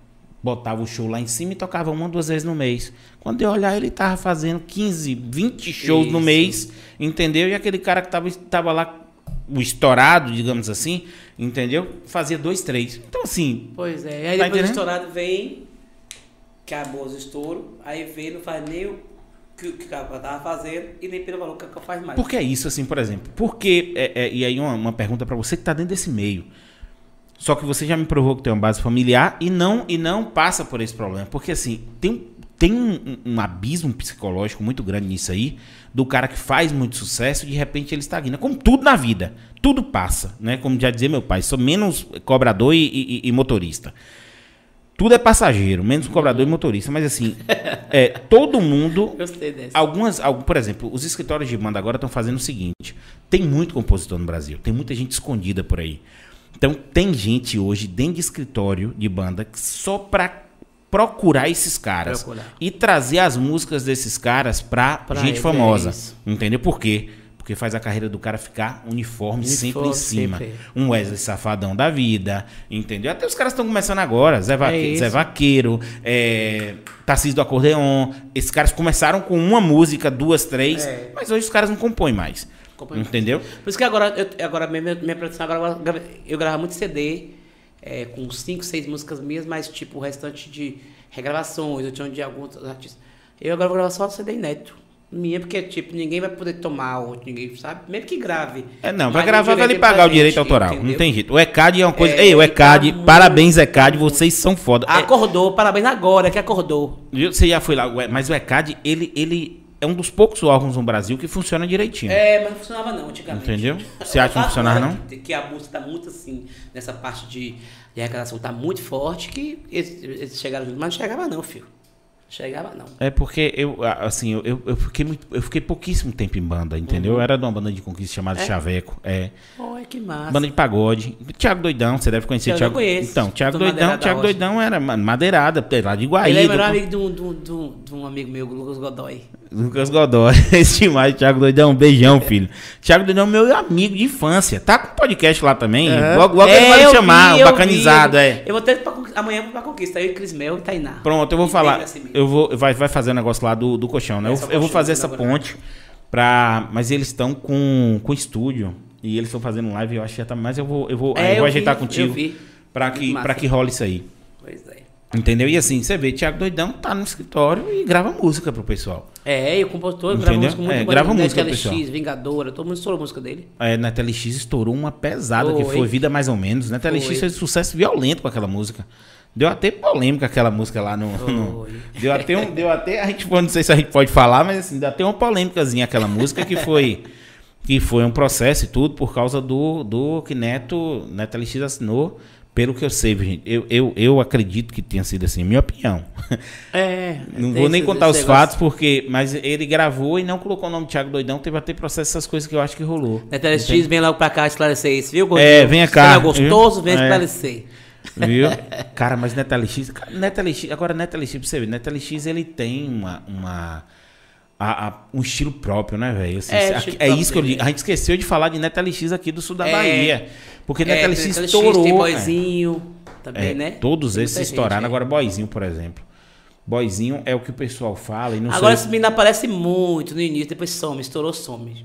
Neto L X andava na minha casa, lá em, aqui em Itabuna, lá em casa. Lembra, Netinho? Pois é. É assim mesmo. Aí, Neto, ó, vem aqui pra fazer a... a, a mas não precisa vir agora também, mas não. Vem aqui, vem aqui pra fazer a tréplica. Ai, ai. Sim, sim, e aí, algum projeto futuro?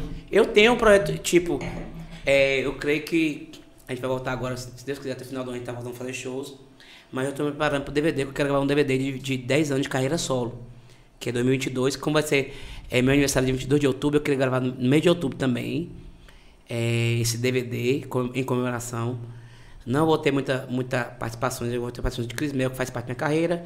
A Irana Fagundes. Cris Mel não faz parte da sua carreira. Cris Mel tá arriscado ser tirado dentro do bolso é, aí. Porque Cris, Cris Mel e tu... Eu, acho que eu tô quatro anos Chamei da Bahia, quase quatro anos Chamei da Bahia. Você é doido, aquela aí, mulher demais. Aí Lordão, aí tô, é, é grudou, a gente grudou assim, sabe? E olha que eu já tive muito parceiro de palco, parceria de palco, muito parceiro mesmo. Mas Cris foi a que mais a gente virou irmão mesmo, assim. É, Cris... É, porque é, Cris foi pra Chamei da Bahia, ela novinha, dezoito anos, então... Um cuidava do outro, sabe? Ela sempre preocupava comigo, tipo, que a gente só comia pocazói com cuscuz. Ela contou a história aqui, mas ela falou. Era muito pocazói, muito cuscuz. Quando tinha, e carne só vai ruim, não era Cris. E aí, às vezes, tinha os biscoitinhos escondidos, tinha ele, mandava pra ela, a gente dividia no quarto e tudo. E sempre foi assim. Aí a gente... Eu nunca discuti com Cris. Na verdade, eu, eu sou muito de discutir com, com, com artista ou com quem trabalha comigo. E eu, mais Cris, a gente nunca teve assim... desavença com nada, até para concordar com as coisas. Não, Cris fala uma coisa, eu falo, não é, não, ela não, não concorda, eu também não concordo, mas não briga. Mas, e a gente é muito, tem essa ligação muito, tipo, eu vou gravar a música, eu mostro pra ela, não, Biga, essa música, não gostei muito não, ela manda pra mim, eu gostei muito, gostei, ó, sabe, tem aquela, aquela mas tem uma sintonia, sintonia da porra de vocês dois, aquele clipe mesmo que vocês fizeram, que, porra. Que, que, que, que muitos artistas hoje não tem, tipo, trabalhar juntos, vários anos e anos e mais anos, compartilhar de muita coisa, e não tem essa ligação.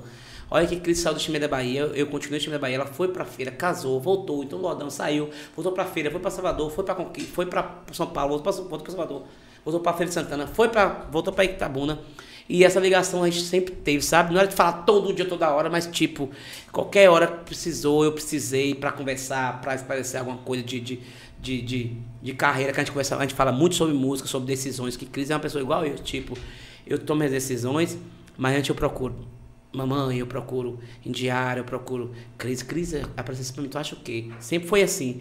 Então é... Eu, eu queria muito que os artistas nossos daqui fossem assim, sabe? Com as pessoas, com, com, tivesse essa cumplicidade.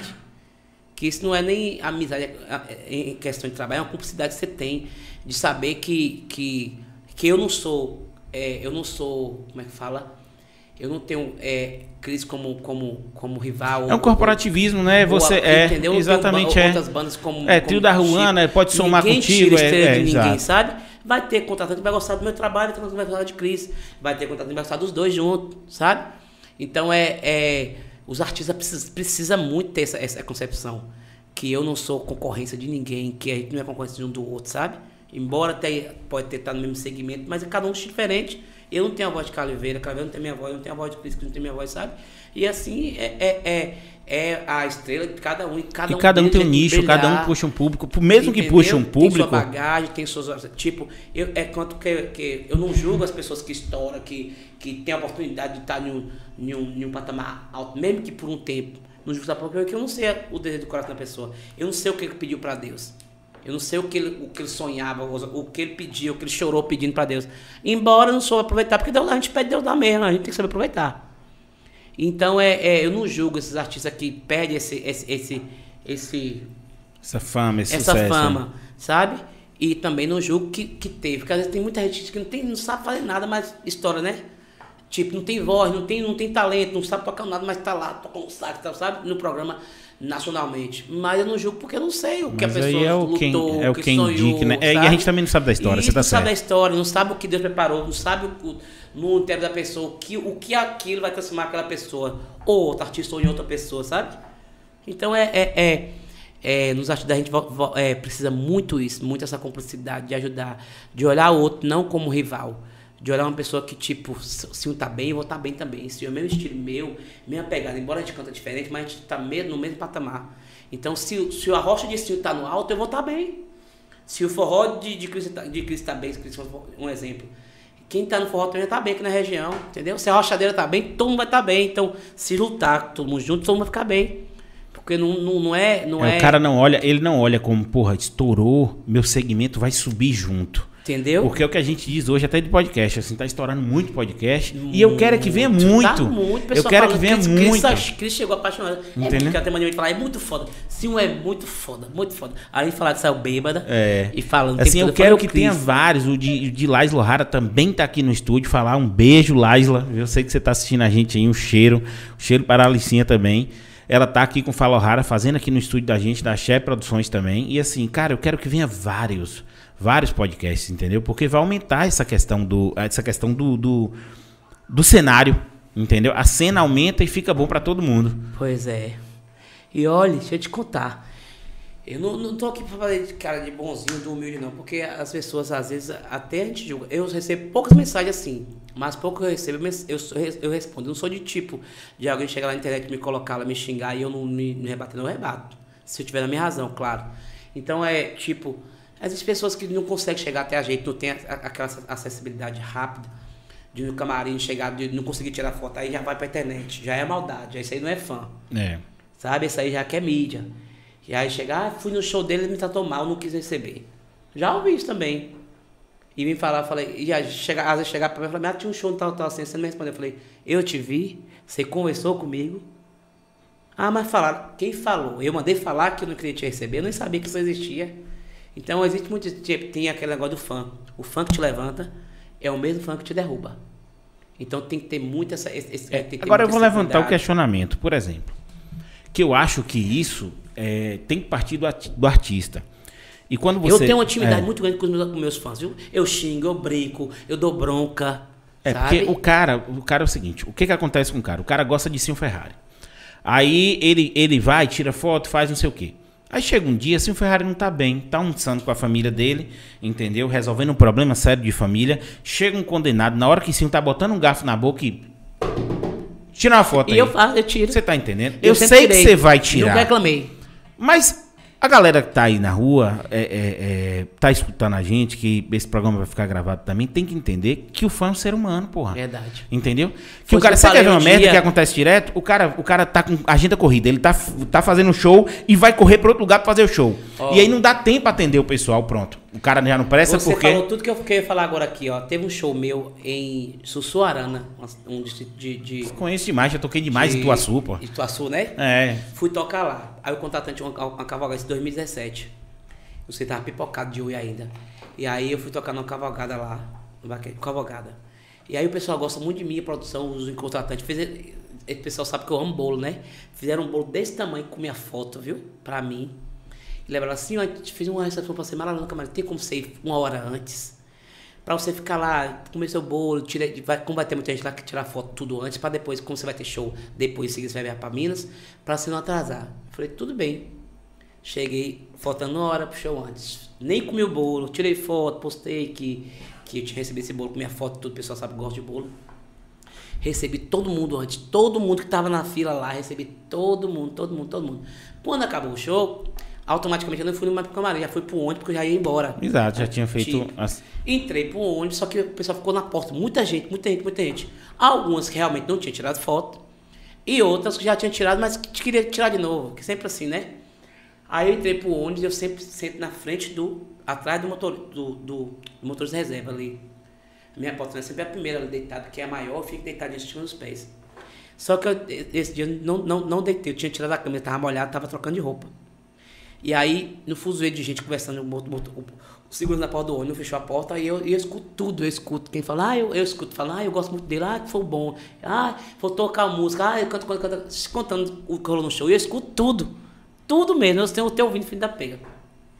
E aí teve um rapaz que já tinha tirado foto comigo quando eu cheguei mais cedo, e eu ouvi ele falar bem assim, ah, eu queria tirar outra foto, que minha foto eu fiquei feia, com o olho fechado, bem assim. Mas ele tá muito, não quer, não quer tirar, está corrido. Tomara que o ônibus vire na estrada. Bem assim, tomara na estrada e morra só ele. Desse jeito. Não, você é espírito de porco. Eu ouvi. Eu falei, eu falei assim, tô ouvindo isso mesmo, ouvi. Aí eu bati na porta pro motorista abrir pra mim, eu falei, abri, desci. Quando eu desci, o pessoal, é, o que tá aí? Eu falei, deixa eu falar uma coisa, rapidinho. Ó, por Deus, eu fiz isso aqui pra falar. Todo mundo ficou quietinho, todo mundo, olha que tinha gente. Falei, ó, eu tava ali dentro, e eu ouvi a pessoa falando. Uma pessoa falando. Eu sei até que é a pessoa. Eu falei aqui, porque o vidro, o meu vidro de dentro dá pra ver fora. E é aquele fumeiro. Isso. E tava muito sujo, ele era bem altão, e tipo, ele tava na parte mais alta assim, da vaca. E aí eu vi ele falar. E aí eu falei, assim, ele falou isso mesmo. Eu falei, falei, eu tava lá dentro, e eu ouvi você, ó, você que tirou a foto comigo lá, de sua foto tá ruim, não foi? Você falou que era pra, pra onde virar na estrada e morrer só eu, lembra? Você falou nesse instante, agora, agora. E lá eu falei, eu falei, não, brincando, que a palavra tem poder. Agora, eu tô saindo daqui, a gente tá num sítio aqui. Todo mundo que tá aqui veio pra cá de carro. Você sabia o que você deseja pra mim? Se não pegar em mim, volta pra você? Falei bem assim pra ele. Aí agora eu falei, ó, eu já tava cansado, a gente tá atrasado. Igual eu costumo falar direto. Eu sinto fome, eu sinto dor, eu sinto raiva, eu sinto dor de cabeça. Legal, eu, tudo que vocês sentem, a gente, a, a gente sente. Falei pra eles. Tudo, cansaço principalmente. Agora eu tô muito cansado aqui, muito cansado mesmo, que eu tô tocando desde sexta-feira, já era domingo. Eu vou, era sábado, eu vou, eu vou tirar foto com todo mundo aqui agora, agora eu vou tirar só pra mostrar pra você como é que a gente faz. Agora com tu não quero tirar foto mais não. Falei bem assim, e tirei a foto com todo mundo e ficou lá. O povo ficou batendo palma, dando vai, não vai não, recriminando ele. Eu sei que esse menino passou a maior vergonha, a maior vergonha que passou na vida dele. Ele queria se amostrar, na verdade passou uma vergonha. Então as pessoas, tem muito fã que não entende isso. Não é, esse aí não considera nem como fã. Tava lá só pra tirar, querer mídia mesmo. E as pessoas têm que entender isso, que a gente também é ser humano como qualquer outro. A gente é artista, é. Mas a gente sente fome, a gente dor de cabeça, a gente tem vontade de, de chorar, de surtar, de gritar, de ir embora, de sair do lugar. Igual todo mundo. E a gente se segura muito por causa disso, para não fazer isso, porque justamente tem hoje, tem as pessoas que estão tá lá só com o celular esperando uma oportunidade, sabe? O fã que levanta, como eu falo, é o meio que te derruba. Eu acredito muito nisso e por isso eu tenho muito cuidado. Eu tenho, tenho muito cuidado com as coisas que eu falo, mas eu falo com muito, muita propriedade das coisas que eu falo. Cris tá lá em casa, a gente fica gravando história, tá gravando história, alguma coisa, aí eu falo alguma coisa, eu tenho medo de gravar perto de tu, que tu fala assim do nada as coisas e as pessoas não entendem. Só que comigo as pessoas já estão tá, tá assumidas, que eu tô boca aberta também. Se eu tiver que falar, eu falo, não tem papo na língua. Mas eu não falo pra magoar. Eu falo, tipo, se uma pessoa me esculhambar, me xingar, eu vou falar, ô, oh, desculpa, por que tá me xingando? Eu vou perguntar por que tá me xingando. Mas legal os cachorros, eu, né? Não é?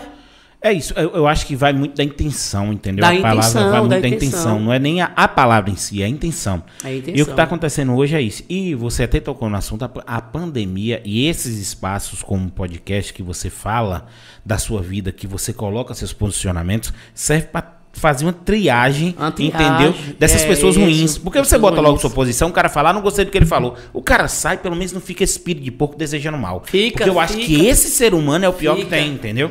Fica, Porque assim, fica. hoje, é, é o que eu digo assim, as pessoas, as pessoas entraram nessa onda de cancelamento e, cara, é tão simples. Se você não gosta de ser um Ferrari, não escuta. Mas aí, o que acontece? A pessoa não gosta. Aí é que ela vai escutar. Isso. Aí é que ela vai atrás. É isso. Pra é, ver pra o que ver, ele tá dizendo. Pra, pra tá can... dizendo, é. Gente, só não escuta. Para. Canse da, da preguiça. É o que é, eu digo assim. É, o cancelamento. Esse negócio. Eu vou falar uma coisa aqui pra vocês aqui, ó. Eu, eu, eu vou deixar. Pode deixar gravado mesmo. Eu não, nem perdi seguidor por causa disso. Se eu perdesse também, eu não tava nem aí. Até porque as pessoas têm que ter respeito pela outra. Tem que saber que minha vida é minha vida. As minhas escolhas são minhas escolhas, não é escolha das pessoas. Quando, na eleição passada, eu votei Bolsonaro, né? E aí, eu não postei que eu voltei Bolsonaro. Tirei, postei uma foto tirando foto, postei, é, voltando e coloquei a bandeira do Brasil. Somente. E aí um artista nosso daqui, que já mora fora hoje, já conhecido nacionalmente também, já fora, me veio questionar, muito admiro você gay, negro, bem assim comigo. Não, falou, muito admiro você negro. Você negro. Não, você na posição que você tá, que você é, É, voltar no cara desse, que eu falei, vou te, vou, vou te acrescentar. Na posição que eu sou hoje, quer dizer, artista, negro e gay, você quis dizer. Você não quis dizer, mas você ficou com medo de falar. Aí eu falei pra ela, falei, não se preocupe, você pode deixar de me seguir se você quiser, não vou ficar com raiva de você, mas eu só quero que você respeite a minha opinião. É a mesma coisa que você faz, as coisas, tem coisa que você faz, eu não concordo, mas em momento algum eu digo, ô, ô fulano, não faz isso não, tá horrível, pra que fazer isso? Entendeu? Então as pessoas têm que ter esse respeito pelas pessoas, independente de quem vota, de quem, de quem, de que opção sexual, de se é preto, se é negro, se sabe, de gosto de quê. E, e, e saber respeitar, porque a internet tá muito suja, tá um lixo hoje. Ah, mas é porque a internet todo mundo é valentão. Entendeu? E as pessoas é... tá, tá nessa daí. Você viu que o seu Vaqueira Santos, a cantora amiga minha, que até gravou comigo no C D, no C D Quinto Elemento, o filho dela postou um Porra. vídeo com uma. Rapaz. O pessoal falando que acabou a família, destruiu a família por causa de um comentário, uns comentários, sem necessidade, que nem precisava nem, nem comentar daquele. Cara, sem necessidade. Entendeu? Nenhuma. Então é. Aí eu vou. Graças a Deus eu tenho uma cabeça muito boa. Mas aí uma pessoa fala, ah, vou deixar de seguir porque você voltou ao Bolsonaro. Eu vou me matar? Eu não vou. Vai deixar me seguir? Vai. Vai me cancelar? Pode cancelar. Mas. É um direito meu. Mas é isso, me fala uma Entendeu? pessoa... Deixa eu lhe fazer uma pergunta. Me fala uma pessoa que foi cancelada. Só existe uma, a resposta certa. Quem foi cancelado no Brasil que realmente se lascou? Só uma, Carol Conká. Porque o foi. resto, tudo que foi cancelado... Até D J Ives, que bateu na mulher, subiu de seguidor. Pois Entendeu? É. Deixa eu lhe falar. Entendi, né? Todo mundo Eles quer cancelar. Quer, quer, quer tá vendo tudo que acontece. Todo mundo... Valquíria Santos, o sofrimento da mulher... A mulher, uma artista foda. Ela é. Conhecida, as músicas de Valquíria, conhecida nacionalmente. Me usa, magnífico. Conhece toda a lida no forró.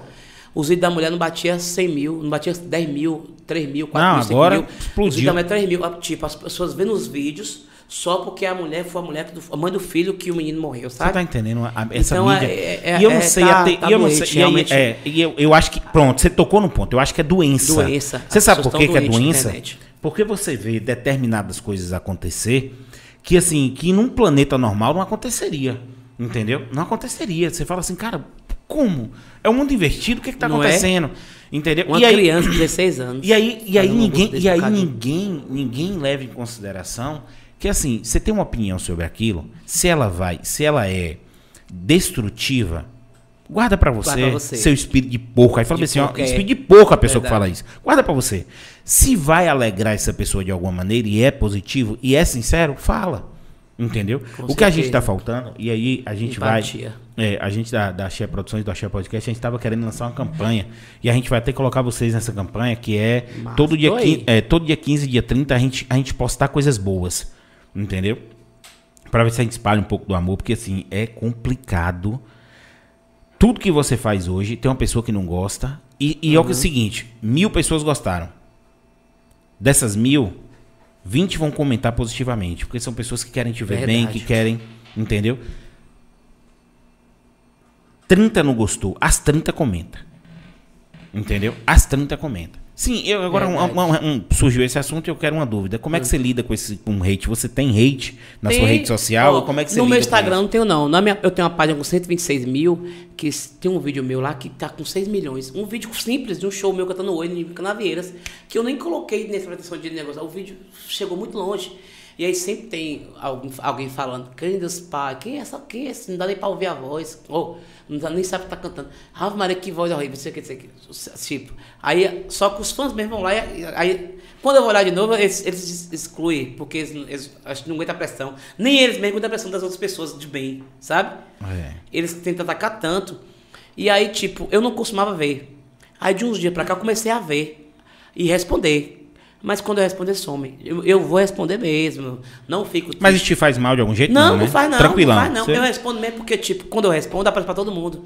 E as pessoas vão lá ver também. Aí, pronto, eles mesmo, eles mesmo acabam excluindo o, o, a página, o Facebook deles, sabe? Então, é, é, é tipo, uma pessoa falar que...